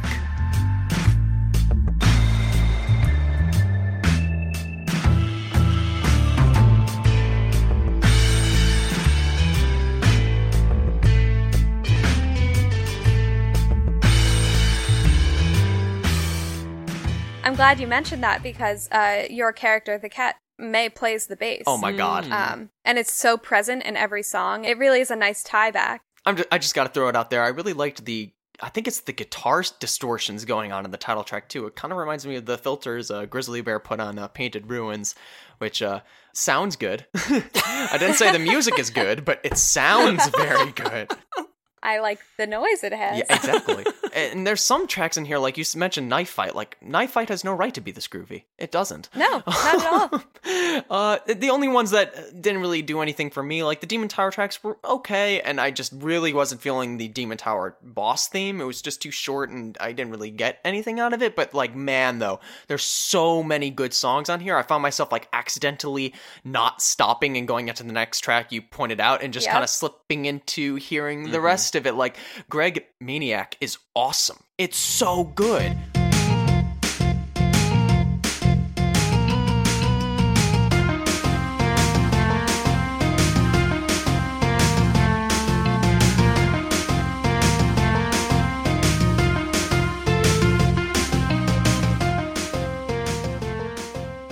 And then Greg, a little less maniac, I think. Oh my god, I missed that one. No. Uh, it just comes on later, and it's basically uh, a reconfiguring of like the tempo, and you know, it's good. Uh, yeah, I'm gonna have to. I think I'm gonna have to play this game. Oh, I so recommend it. The soundtrack and the atmosphere that it's creating just is really appealing to me. Um, and the way that you described what the actual story and characters is like, it just clicks with me how these two things mesh together, and I really need to check it out. Yeah, the writing is pretty. It's really funny, kind of gimmicky, but it's also like, you know, they go from saying a lot of very funny, weird things, like your mom is like, "Do you want tacos?" and you yell at her, "I want everything," and it's just like, what is happening? and then you go to, you know, a little bit more serious. Just, you know, I dropped out of college. It's been tough, and blah blah blah. And this game has won awards for its writing and its, uh, you know, representation of many different um, I don't know, mental places, kind of, because all the characters are in very different um, areas with their lives. Mhm. Can't recommend it enough. Yeah, I agree with Mark. I I listened to this and I am very intrigued to check it out. I agree with Mark. I listened to like the music and it just kind of like blended into the next song. I was like, oh wait, I'm in the next song. Yeah. It has such a great flow to it, and I was trying to put my finger on it, and it finally occurred to me. I'm like, Mark and I always had this type of discussion how songs or albums have a certain like seasonal sound to it. and this Night in the Woods like nails an autumn kind of almost Halloween sound, like the main Ooh, title. Oh my Yeah. god. Exactly. It reminds me of um, Danny Elfman's work for Tim Burton. This sounds like a Tim Burton movie. It's in like modernized bit style. And I will say Astral Alley um, is probably my favorite that you picked out. I don't know why, but I think of pirates when I hear this. Uh, knowing no game context, I thought of, I don't know, like a cove, kind of like, it's kind of spooky. It's kind of like, I love the accordion and the, the tuba and violin together. It's just, it, it definitely was my favorite. And just, I all of them just really did have, just like Mark was described, that consistent groove. Man, uh, and unlike Mark, I really like the Demon Tower tracks. Um, they're pretty spooky and ominous. And this was probably the one one of the selections of all our selections that I have not played the game, but it's motivating me to like, wow, I kind of really want to check this out um because it's it's pretty darn cool. you guys are very perceptive. I'm glad you guys talked about autumn because it starts and you're coming back and it's fall. Are you serious? Oh yeah. And the fact that you are in this depressive sleep cycle, you wake up at four, it's always sunset. So you have this beautiful orange glow behind this small town homes that are all multicolored. You're kicking leaves around and there are pumpkins on people's porches. There are little squirrels running around collecting nuts. It's such an autumn vibe and that's it is my favorite season. Halloween is uh, my national holiday Halloween's awesome. it's just fall is the perfect time for me and this game really captures that part of the year it is also thematically important that it's just like fall precedes winter which is you know things are shutting down and everything just kind of gets very dark uh, and that's how the game progresses it just kind of like goes into you know the unknown basically I can't recommend it enough. Like I all it took for me was to listen to the YouTube link that I sent you guys of the 3 hour long score and I have this game on my PC, but I bought it again for my Switch just because like I love it so much. All right, so Katie's first choice, Final Fantasy X. Second choice, Mario Odyssey, and third and last, Night in the Woods. Uh, that brings us to Michael. Michael, what is your last choice? Um, so kind of on the vein of Final Fantasy, um, I'm going to pick uh, Kingdom Hearts 2. That's 2.0, the integer. Um, and um, I love we have to clarify that. yeah, this is another game that I played the snot out of um, when I was a kid. And not one. I didn't play one a whole bunch, but I played two a bunch. I like maximized like my entire like my drives. I went through and like maximized them and I don't know, it's just I this game hooked me because I can be a sucker for like the overblown, ham-fisted plot and story at times if it's done tastefully, and uh, that's Kingdom Hearts for me in a nutshell. I mean, you just take the openings, like the for this one, it's Passion, um, which is the opening, which is one of the tracks I picked as my favorite.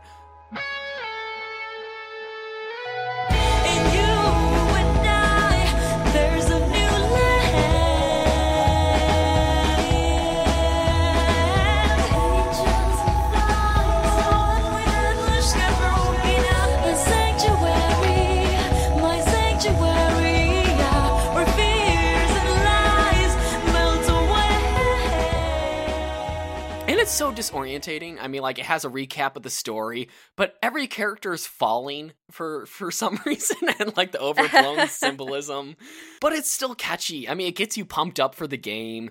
And Sora's always chasing Riku because Riku's standing out on the sea, being like, "I'm just gonna get swelled by this wave," and holding up my hand. And Sora's like, "No!" And um, I don't know. It's it's fun. But like I was describing with the the Last of Us with the the the title screen, I distinctly remember the title screen for Kingdom Hearts 2, where you have Dearly Beloved kind of bringing you into it. And I remember I would never immediately launch into my game. I always let like the first couple like chords of the piano play out because it's just such a darn good piano song.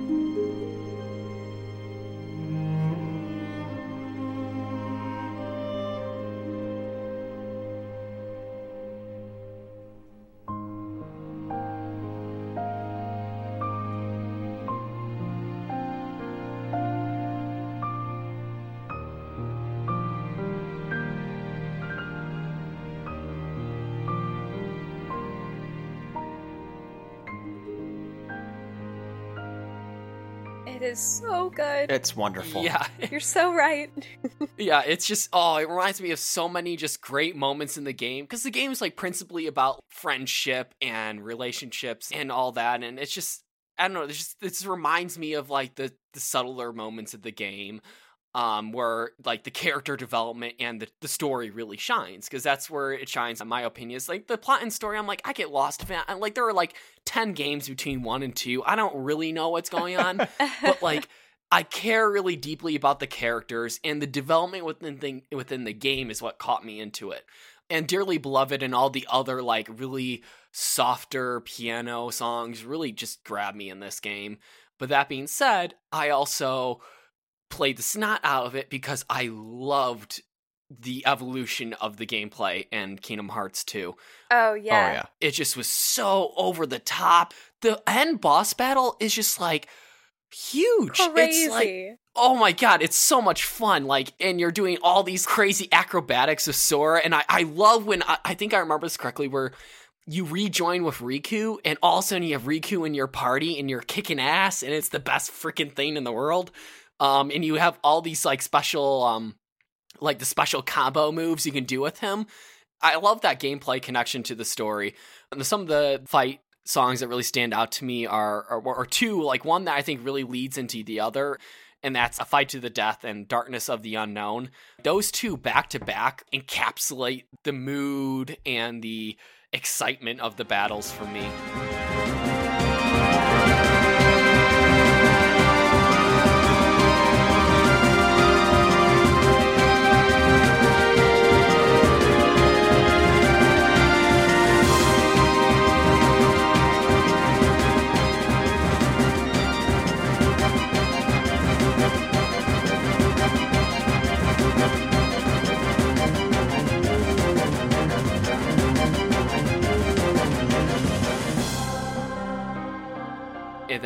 Also, like, you have the more moody piano Organization 13. They would always play when you have all the people in the hood sitting in their uh, Jedi Council chairs. Oh and. Um, and uh, I don't know, this game just, it really holds a special place in my heart. Like I said, I, I don't really fully understand the story. I played through one when I was really young, and there were a whole bunch of games between one and two, but two really grabbed me because the worlds you could explore were so vast. I mean, the soundtrack is huge in this, and it's so diverse. Um, I love the big orchestra and the grand choir. And when I was compiling this list, I was kind of I had the third spot open because immediately Last of Us popped in my head, Little Big Planet popped in my head, and then on the third one, I'm like, I have to think. I'm like, what other games? And I'm like, I, I started was going around YouTube, and then I went to my iTunes list, and I'm like, oh. I'm like, I started listening to some of the tracks I had on my iTunes, and Kingdom Hearts was in there. Immediately when I listened to Dearly Beloved, I'm like, I was transported back. I'm like, this has to go on the list. It's so darn good. And yeah, it, it- honestly, like re listening to it, I kind of want to play through this game again, even though it's super long. Just because, I don't know, it's just there, there's a lot of great memories there. And plus, I just love maxing out the drive system. Sora goes full blown Super Saiyan. It's Oh fantastic. yeah, He does. It's awesome. Uh, I just want to like reinstate my love for all of the remixes, Mhm. uh, especially the remastered soundtrack. Just something as subtle as a world you don't really care about, like Land of Dragons, Mulan's world. It was great, but in the remaster, they have uh, you know Japanese and Chinese instruments that Oh. are playing. So even that brought it up to a level that like I didn't think I would find beautiful, but you know I recommend listening back to that track uh, in the remastered version.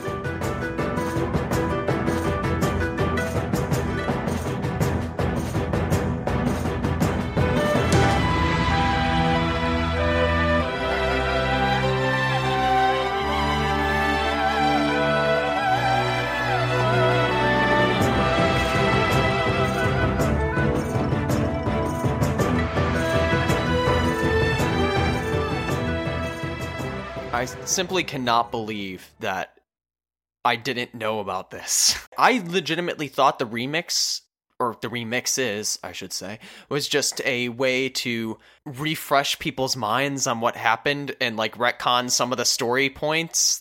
I had no idea they actually went through and gave a damn about the music and like actually took advantage of the new hardware by making like new orchestrations, new recordings, um, whether or not they're synthetic or not, but just like taking advantage of the better reproduction uh, possible on whatever console or uh, yeah, whatever console they're happening to release it on. So that's I'm gonna have to check that out because I'm really intrigued by that. I do have a quick question though, since you've it sounds like you've played the remaster or at least listened to it. Um, Tension Rising, the ba ba ba ba ba ba. Do they still use the MIDI trumpets? Um, it sounds a little bit better. It is still such a staccato and like annoying song that you're just like, yep, yep, It's so okay, bad. I get it. It's I get so it. bad. I get it. It's so.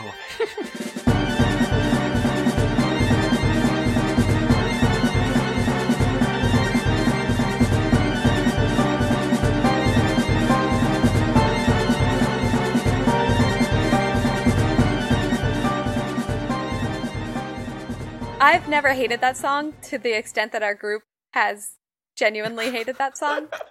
but that's because I have these rose colored glasses for Kingdom Hearts. And I love everything it puts in my face. I too love everything it puts in my face and ears, uh, for the most part. Um, Dearly Beloved, and uh, to Michael's point, Dearly Beloved was a nice intro song to the first game. It was a pleasing piano ballad, and uh, it's a really nice way to start the first game, but they really took some extra time to let it sort of breathe. Mm-hmm.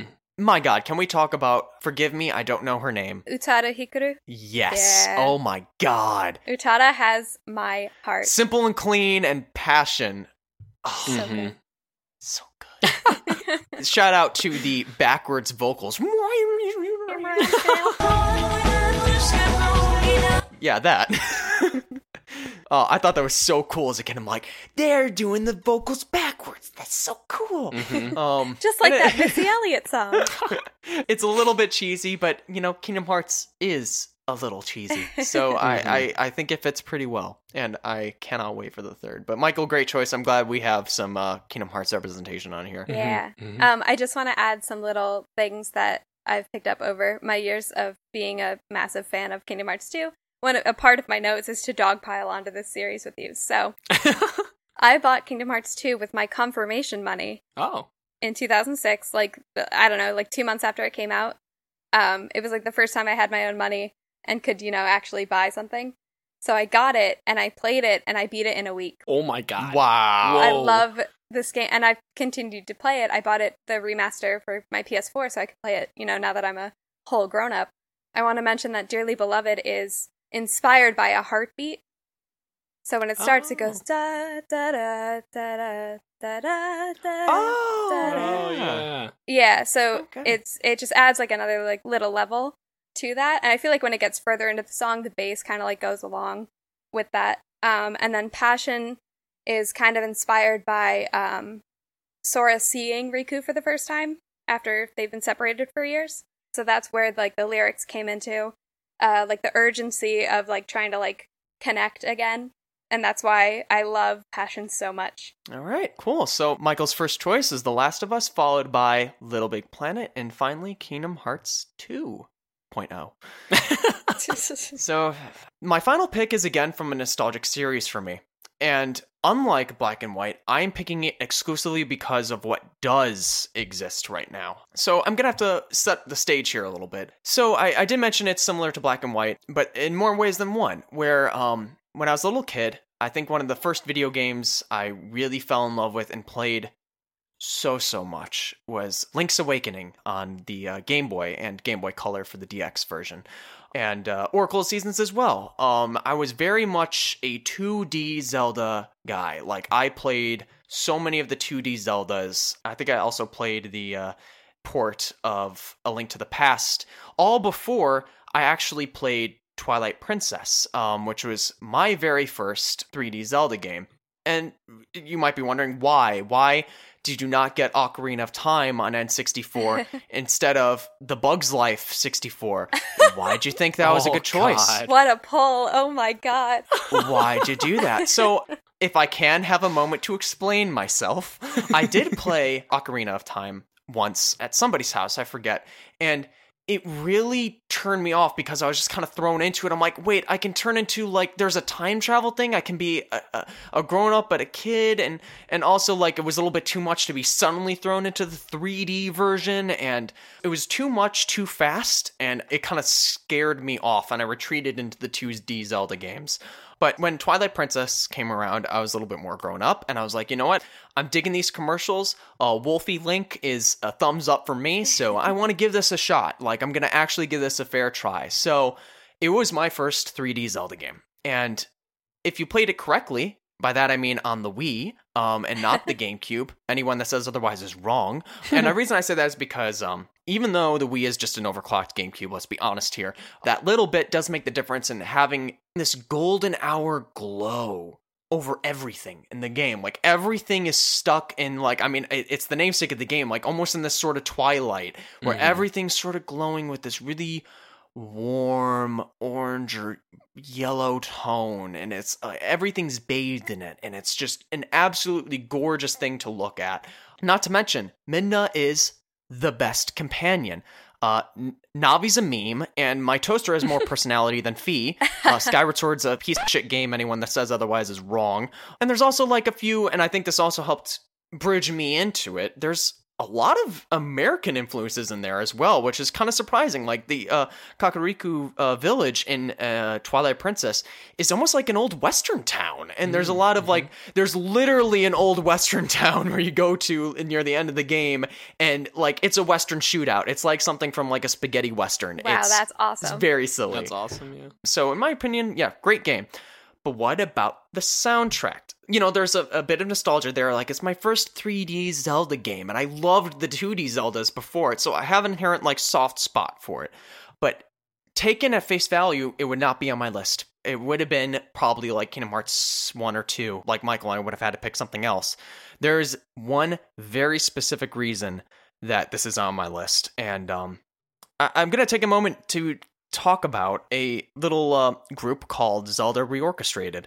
So it was a fan project created back in 2004, thereabouts, and they set out to reorchestrate a complete soundtrack for Ocarina of Time using like the pro level audio synthesizing for orchestra. So the idea being that it sounds as if it's being produced or played by an actual orchestra, and it's done in like this professional grade software. So it does sound like a legitimate orchestra playing it. So these guys, like, you know, in their dorms or uh, at home or wherever they were in their lives at that point, can sit down at the computer and make something that sounds as if it was played by like a 70 piece orchestra, which is really, really cool. And they get to express themselves with their arrangement chops uh, through it.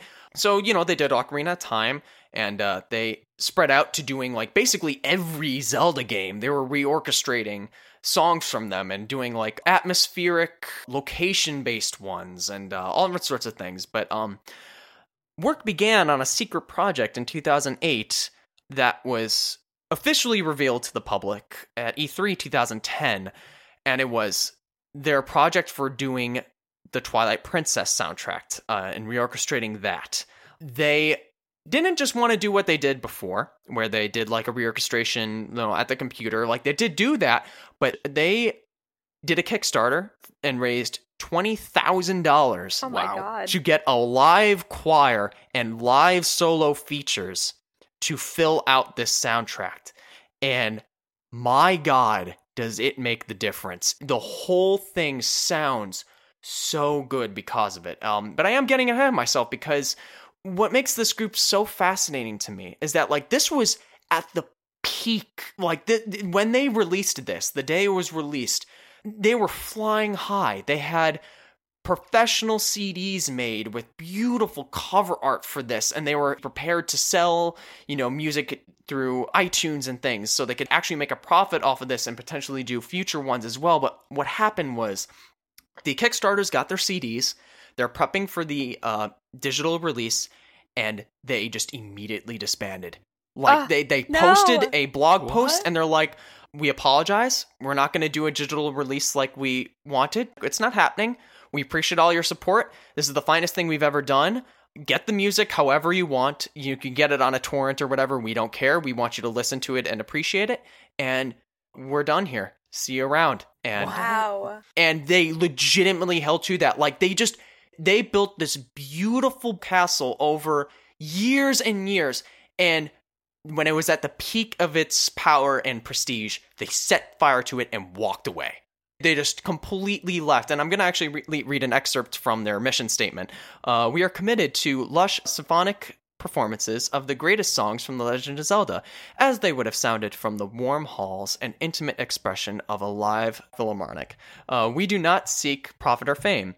We simply love Zelda and wish to share its inspiration on all of us with all of you. And I think they held to that. They absolutely did. Because they basically made no money off this. And any leftovers they had from the live choir, which I'm not sure if there was, and any small profits they would have made from the small amount of physical CDs they made, that's all they made from this. They never made any money off the digital uh, release. Wow. So no one really knows what happened here. Uh, there's conspiracy theorists that say that like Nintendo just completely shut them down, and this is their way of just completely avoiding a lawsuit. Um, that's kind of the accepted theory. But some other people are like, no, they legitimately just thought it was best to stop here. Uh, you know, everyone's got their opinions. My theory is that it was a blood sacrifice that they just had to die for this beautiful, beautiful soundtrack be made. They had to die for their art. They had to. I don't make the Yes. rules. so that's how I listened to it was off a torrent because it was never digitally sold and I didn't have the physical CD one of the few physical CDs that was made. So the music itself I have the Legend of Zelda 25th anniversary soundtrack that came with the Skyward Sword special edition bundle. That was a mistake, but um I do have it and that was performed by an actual live choir or an actual live orchestra rather. Um choir was there as well. And it is immediately apparent, listening to the first song off the Zelda reorchestrated soundtrack, how much better produced, mixed, arranged, just overall better made the fan project was compared to Nintendo's official release for the 25th anniversary soundtrack. Like the overture, the opening song on Twilight Symphony is stunning. Here's the problem I have with even some of the things I picked for my list so far is that nostalgia is a hell of a drug. Like anything I remember listening to, in my mind, I have this mental audio thumbprint of what I thought it sounded like. And it's always more grand and better than what it actually is when I go back and listen to it in its original medium. But here, the reorchestration for like the opening theme, the overture theme, is how I remembered it sounding. Like it's the nostalgia remembrance, mm. and that's what they're capturing. Like it actually lives up to, and in some cases surpasses the nostalgia, which is blowing my mind.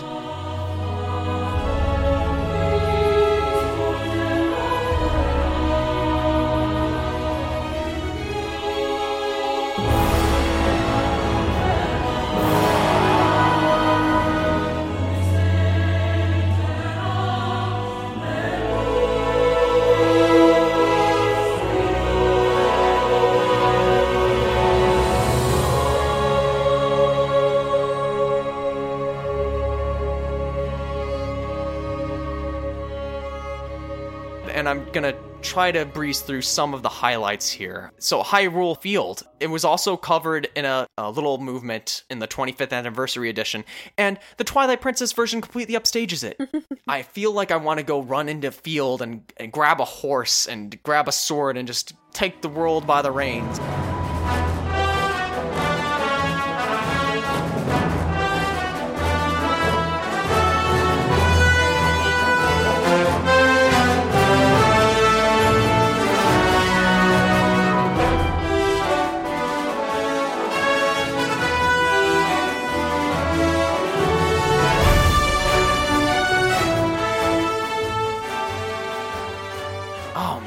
It's it's a blast. Kakariko Village, as I said before, it's almost like a western. It's very dusty and airy, and with a bona fide like jam session near the end as well, which I would never have thought to add a jam session to the goddamn Kakariko Village theme, but it works. It works.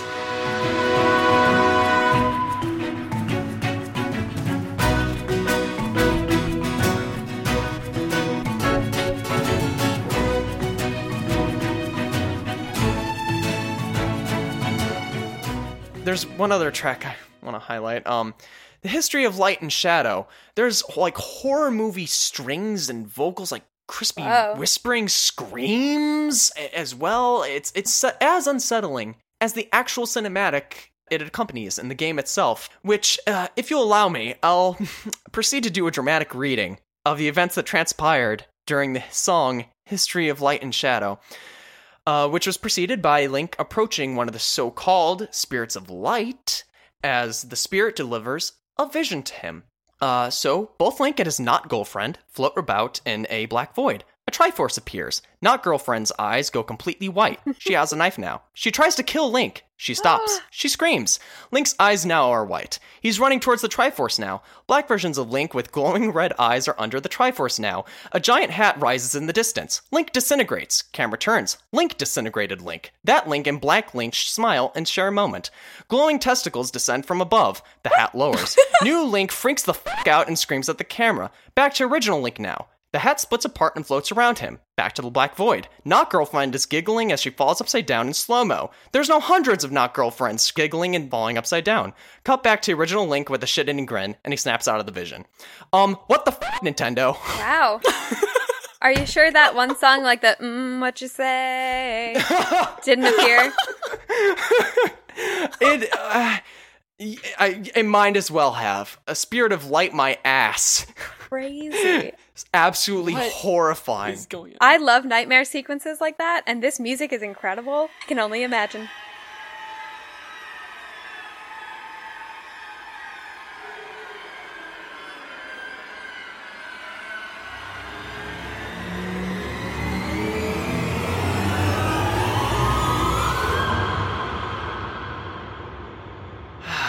Yeah, it's a trip. Um, so yeah, and then what follows it, I, I totally lied. I'm going to talk more about some of the singles here. Uh, Lake Hylia, uh, has some like clattering wood chimes, a gorgeous steel guitar, and a, a surprise piano solo. Actually, it's like it's refreshing as a sip of cool water, especially after the eldritch horrors that preceded it in History of Light and Shadow.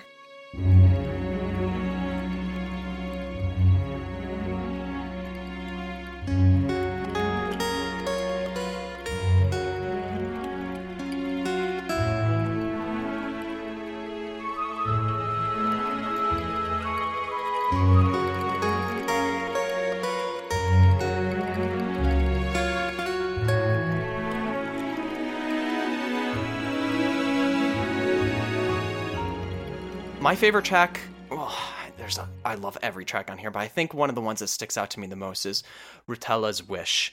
It is a piano ballad, and it is stunning. It is absolutely stunning. It moves me to tears. You just need to hear it. uh, you just need to hear it.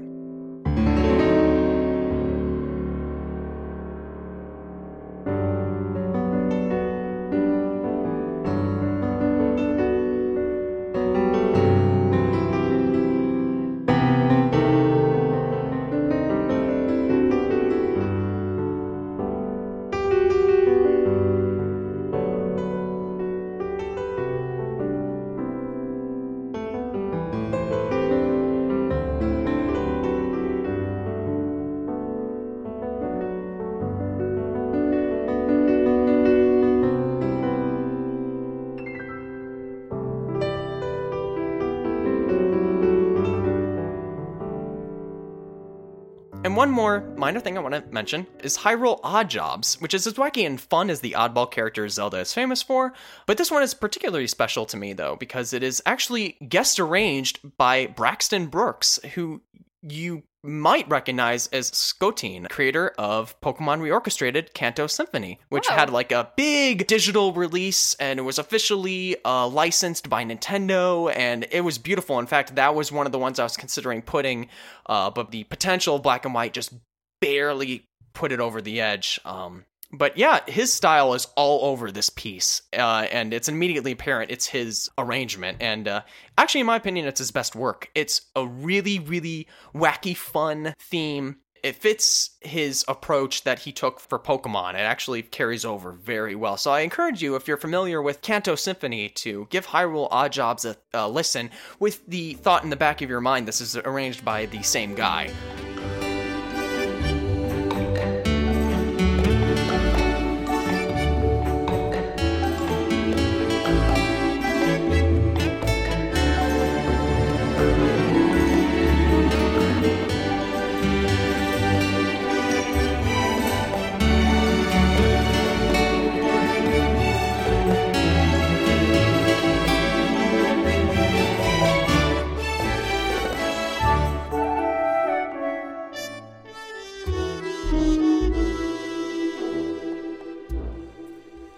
I'm gonna reiterate here.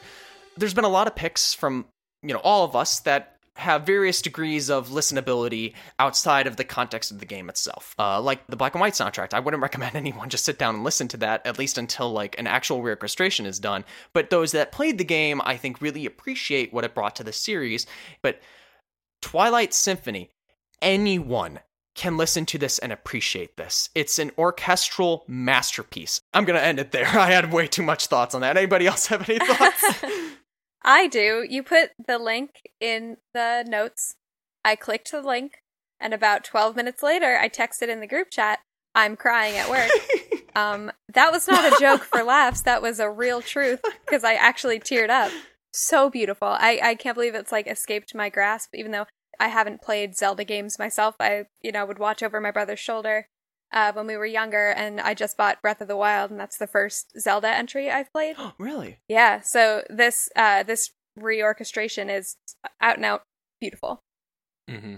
I would say my experience is similar to Katie's in the sense I, I haven't played a Zelda game. I always um, watched over Mark's shoulder when Mar- Mark, you always played late at night, and I'm a morning person, so I would inevitably pass out on the couch in the basement, and you would be playing Zelda.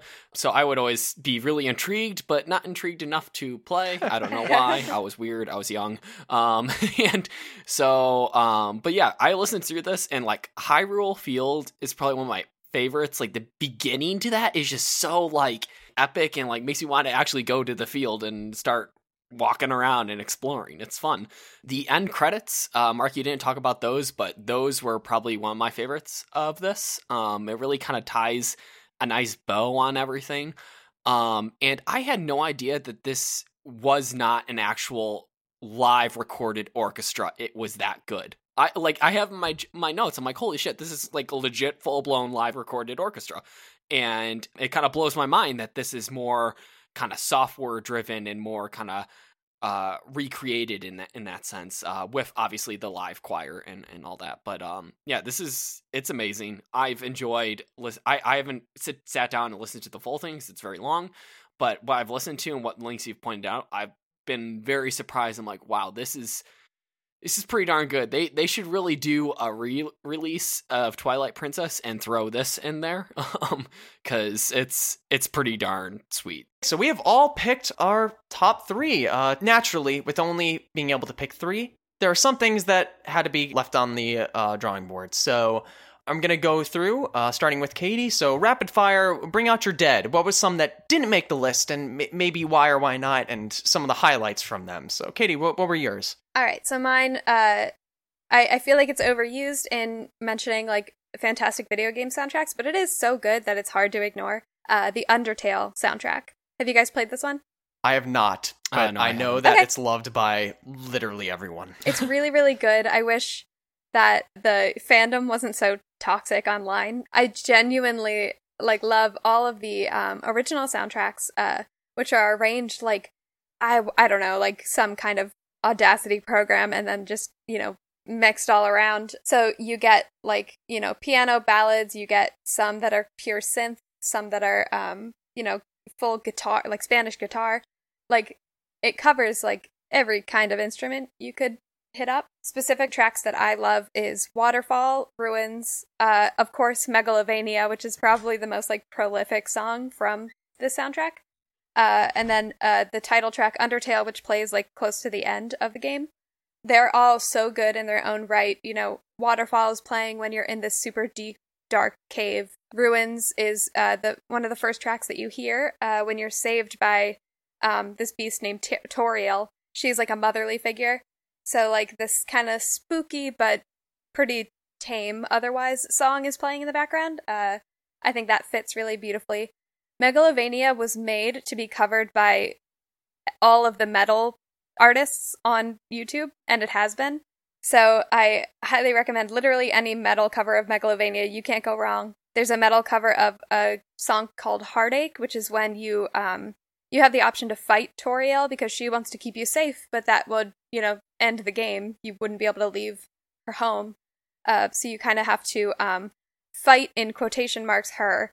So I recommend all of those. Uh, and then there is the greatest cover of video games that I've ever heard. Um, it's called Live at Grillby's.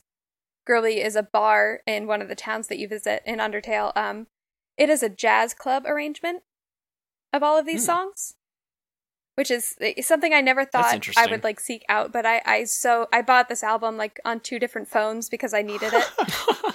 it's it's such a good concentration tool. Uh, there's a they renamed the song, so it's um there's a song called "It's Raining Somewhere Else," and it's called "A Date with Demise."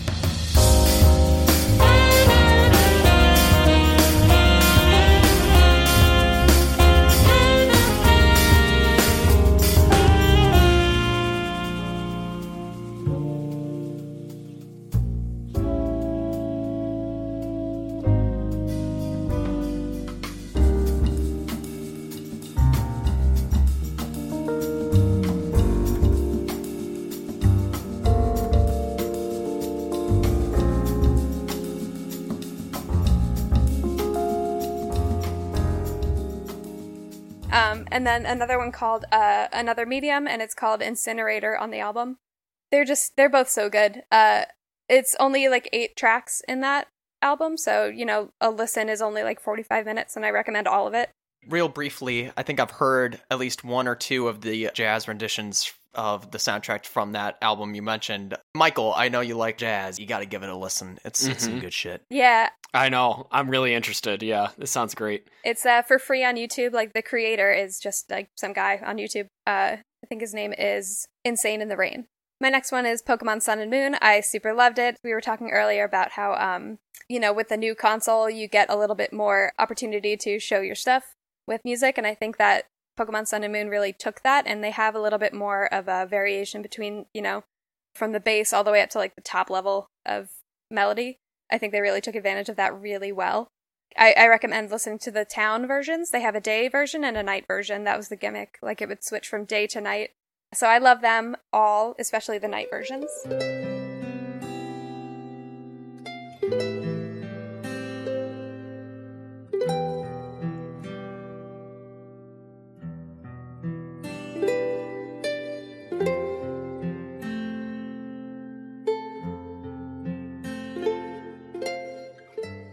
And then uh, Horizon Zero Dawn. It's uh, all I can describe it is uh, like punk, Viking, folk metal. Oh my god. I love it already. That's literally the best I could do. Uh, like at sometimes it's more folk than punk, and sometimes it's more metal than anything.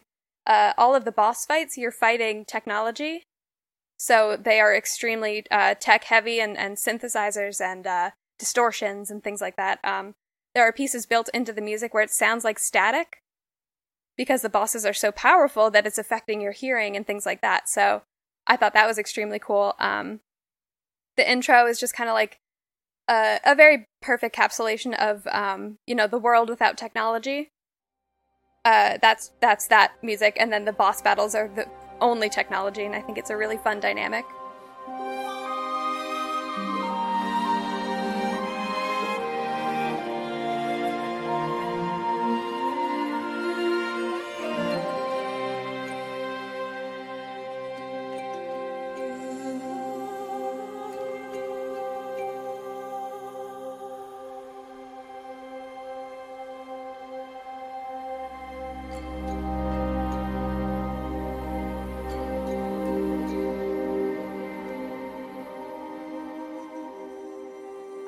Cannot escape how much I love Journey. It didn't make the list because it is such. Uh, you have to play the game to really get the depth and breadth of what is happening in the moments of the music. So I thought that would be a little much to try and describe. Um, this game I played in three hours. yeah, it's a short game. It's beautiful. I think it was uh, nominated for an Oscar or something. Wow. Yeah, the storytelling, the art direction, the music, everything works so beautifully and perfect. Uh, there's a portion where you think you are going to die climbing up a mountain. Uh, and when you succeed, you are literally elevated to a better plate, like a heaven type situation. And the music follows you from like the depths of despair of like maybe even dying all the way up to like you seeing this beautiful new kingdom where you live. Uh, it deals with like deities and uh, you know abandoned temples and all that kind of stuff. It's ah, it's beautiful.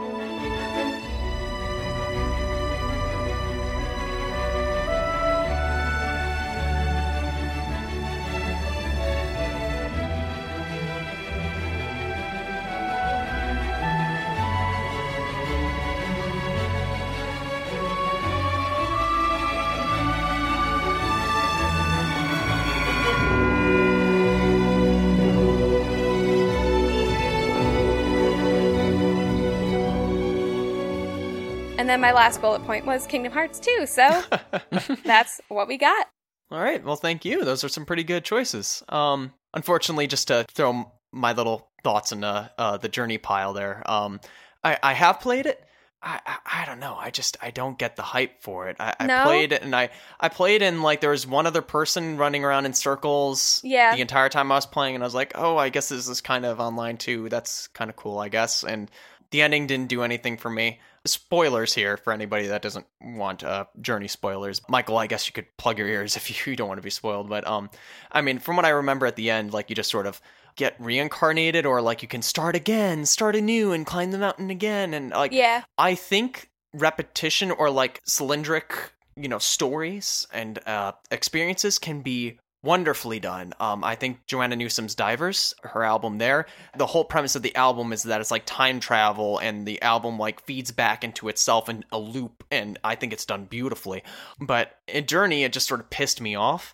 Oh, Um, no. Especially since like one of the selling points of the game was it's supposed to be like, it's an online game, man, but it, it's a good online game, and I got Eh. nothing out of the online. Like, I mean, I guess your mileage may vary depending on who's playing at the time, but to me, then that's not a testament to the game. That's a testament to if the people you're playing with are good at playing Yeah. the game. It's a very tough bet to be like, you'll love it no matter what.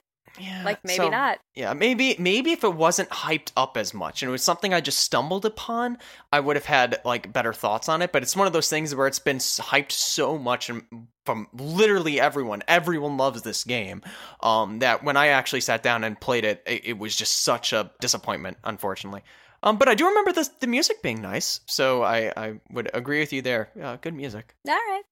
Yep. All right. So now that I've uh, thrown cold water on that fire, I suppose. Yeah, thanks, dude. I love it. Um, so I, I do have a, I do have a few. Sorry, Katie. I don't, do I have a care. few I honorable didn't make mentions. the game.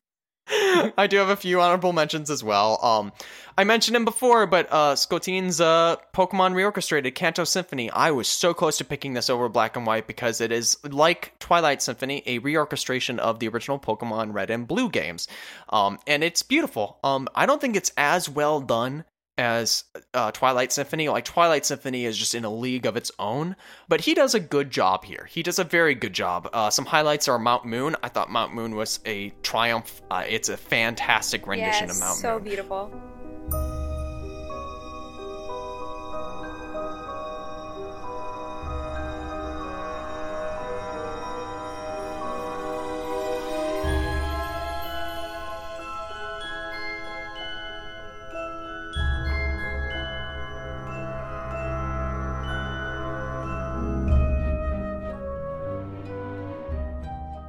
Uh, Red's Journey I like as well. The road to uh, Cerulean City.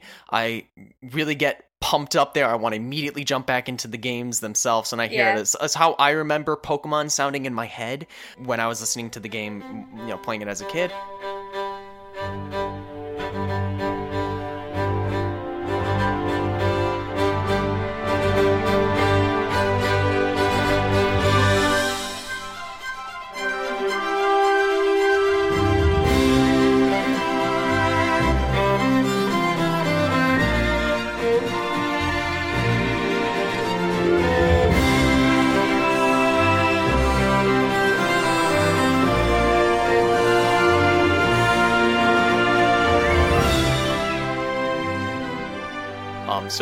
Good soundtrack. Check it out if you haven't already. And the last one is um, I, I was close to picking this. I don't know why I fell through, but I do really enjoy the Final Fantasy VII Crisis Core uh, soundtrack because it's it has the benefit of being the music from Final Fantasy VII, which is really good, or at least most of it. Um, but it's reorchestrated for the console itself. Like it's actually pretty well reproduced. Um, they all sound really good, actually. Um, yeah, this is on the PSP. I'm pretty sure they're playing like some version of MP3 or something. So they sound pretty good. End credits theme is a trip. I love the end credits theme. It's called Fulfill Desires. Give it a shot if you uh, like end themes. It'll it really summarizes the tone of the game and the music from the game in a really nice way. So if you like that, I would encourage uh, checking out the rest of the soundtrack.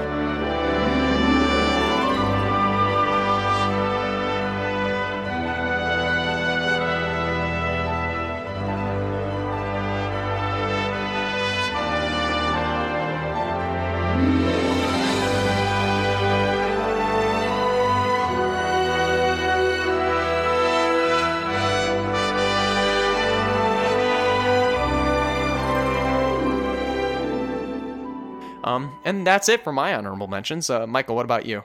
Uh, so I'm going to kind of, I guess, break the rules a little bit here uh, on my honorable mention. Literally, I'm just going to select a single. I don't care what comes with it. I just am selecting the single. so I guess I'm selecting the entire album that goes with it. I don't care because this one single is amazing. so let me pitch you this Metal Gear Solid does James Bond. My dude. Um, all I gotta say is, uh, people who play the game is uh, that ladder. Yep, that ladder. There's something just so great about it. It just goes it, when you dive into it. Like I've never skipped this opening when I've popped into the game. It just gets me so pumped up for spy espionage in Russia. It's just it's fantastic. What a fear in my heart, but you're so supreme.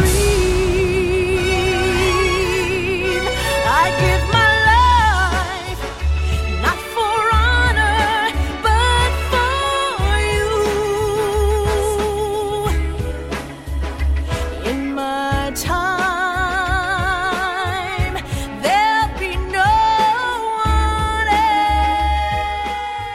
That Snake Eater song is the most ridiculous, uh, like competing tones I've ever heard in my life.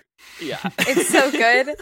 But I'm also Yeah. just like, this is a Metal Gear game. Are you sure you came to the right audition? I, uh, it's beautiful. yeah. Yeah, I, I do love how James Bond it is. Like, I feel like Mhm. something like our dad could watch and really like. Yes, it's uh, it- it's fantastic. That game, I will still bust your chops about. Mark, you need to play that game. Um, it's uh, someday. yeah, maybe someday. Yeah, but um, it's it's probably um up there as one of my favorite. It's it's it, after the the disappointment and frustration that was Metal Gear Solid Two.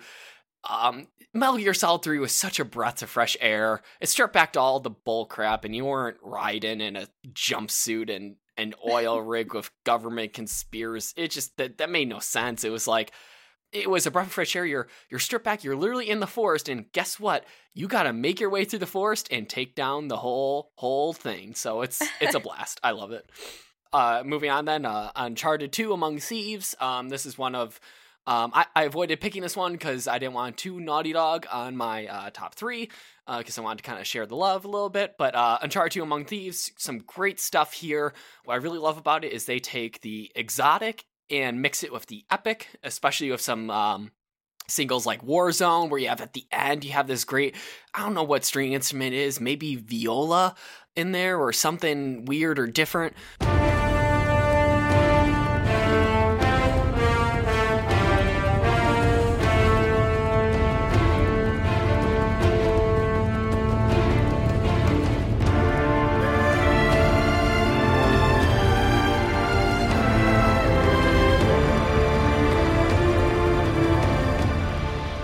I just remember like this was the first game where I think they really started realizing the power of the console, and Naughty Dog was one of those companies that really understood how to push the PS3 to its limits. I mean, heck, that's how our PS3 died while playing Uncharted 3. So, Yeah. um, and uh, so uh, obviously Nate's theme. So what they do with Nate's theme is they have different renditions of it for each uh, title. So they this is Nate's theme 2.0. Um, and again, this is just it's it's classy, it's catchy, it's got the uh, like a bead shaker, it's got the hand drums. I don't know, I just love it. It's it's uh, I- I have here in my notes. Uh, it's music that fits the summer swashbuckling blockbuster feel that is the Uncharted series. Bingo. That is such an accurate description.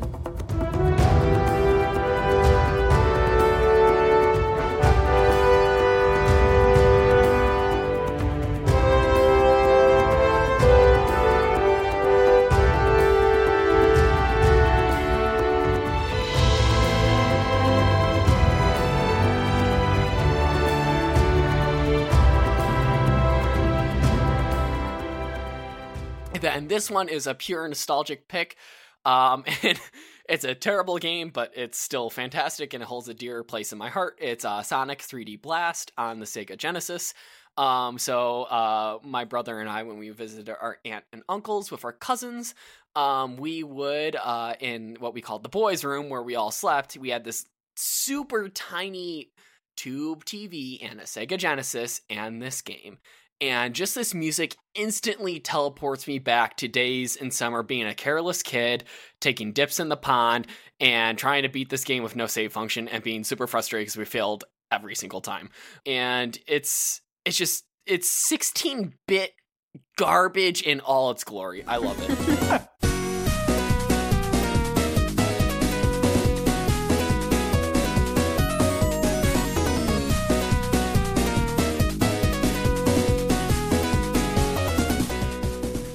if you're gonna listen to any of them, uh, listen to Snake Eater because you're uh, you're not gonna get Sonic 3D Blast.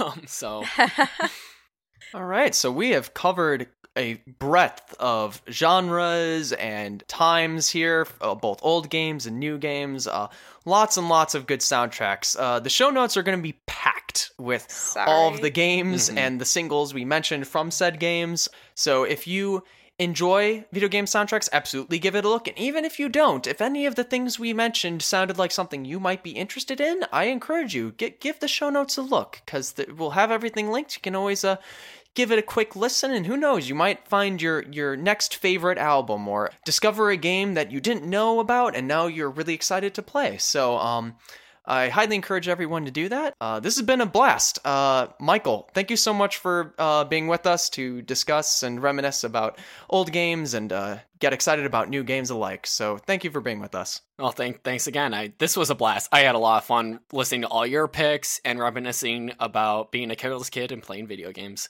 Oh yeah, those are the days. And uh, Katie, thank you so much for uh, guesting with us today. I hope you had a blast because I certainly did. I had so much fun.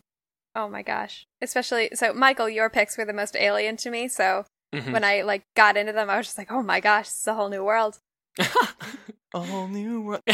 Um, All right, awesome. And thank you, listeners, for tuning in. Uh, as I mentioned before, all the show notes will be available embedded in the file in your podcast player of choice, but they're also available online on badmusichurts.com. You can spell that hurts like the wave hurts or hurts as in it hurts me. Either way, it works. And uh, we'll see you next time. Hopefully, Amy will be back uh, with us next time as well. The move finished. And uh, if not, we'll figure it out. So, um. So thank you for listening. Uh, we'll see you next time, and we'll see you on the other side. Take care. Bye.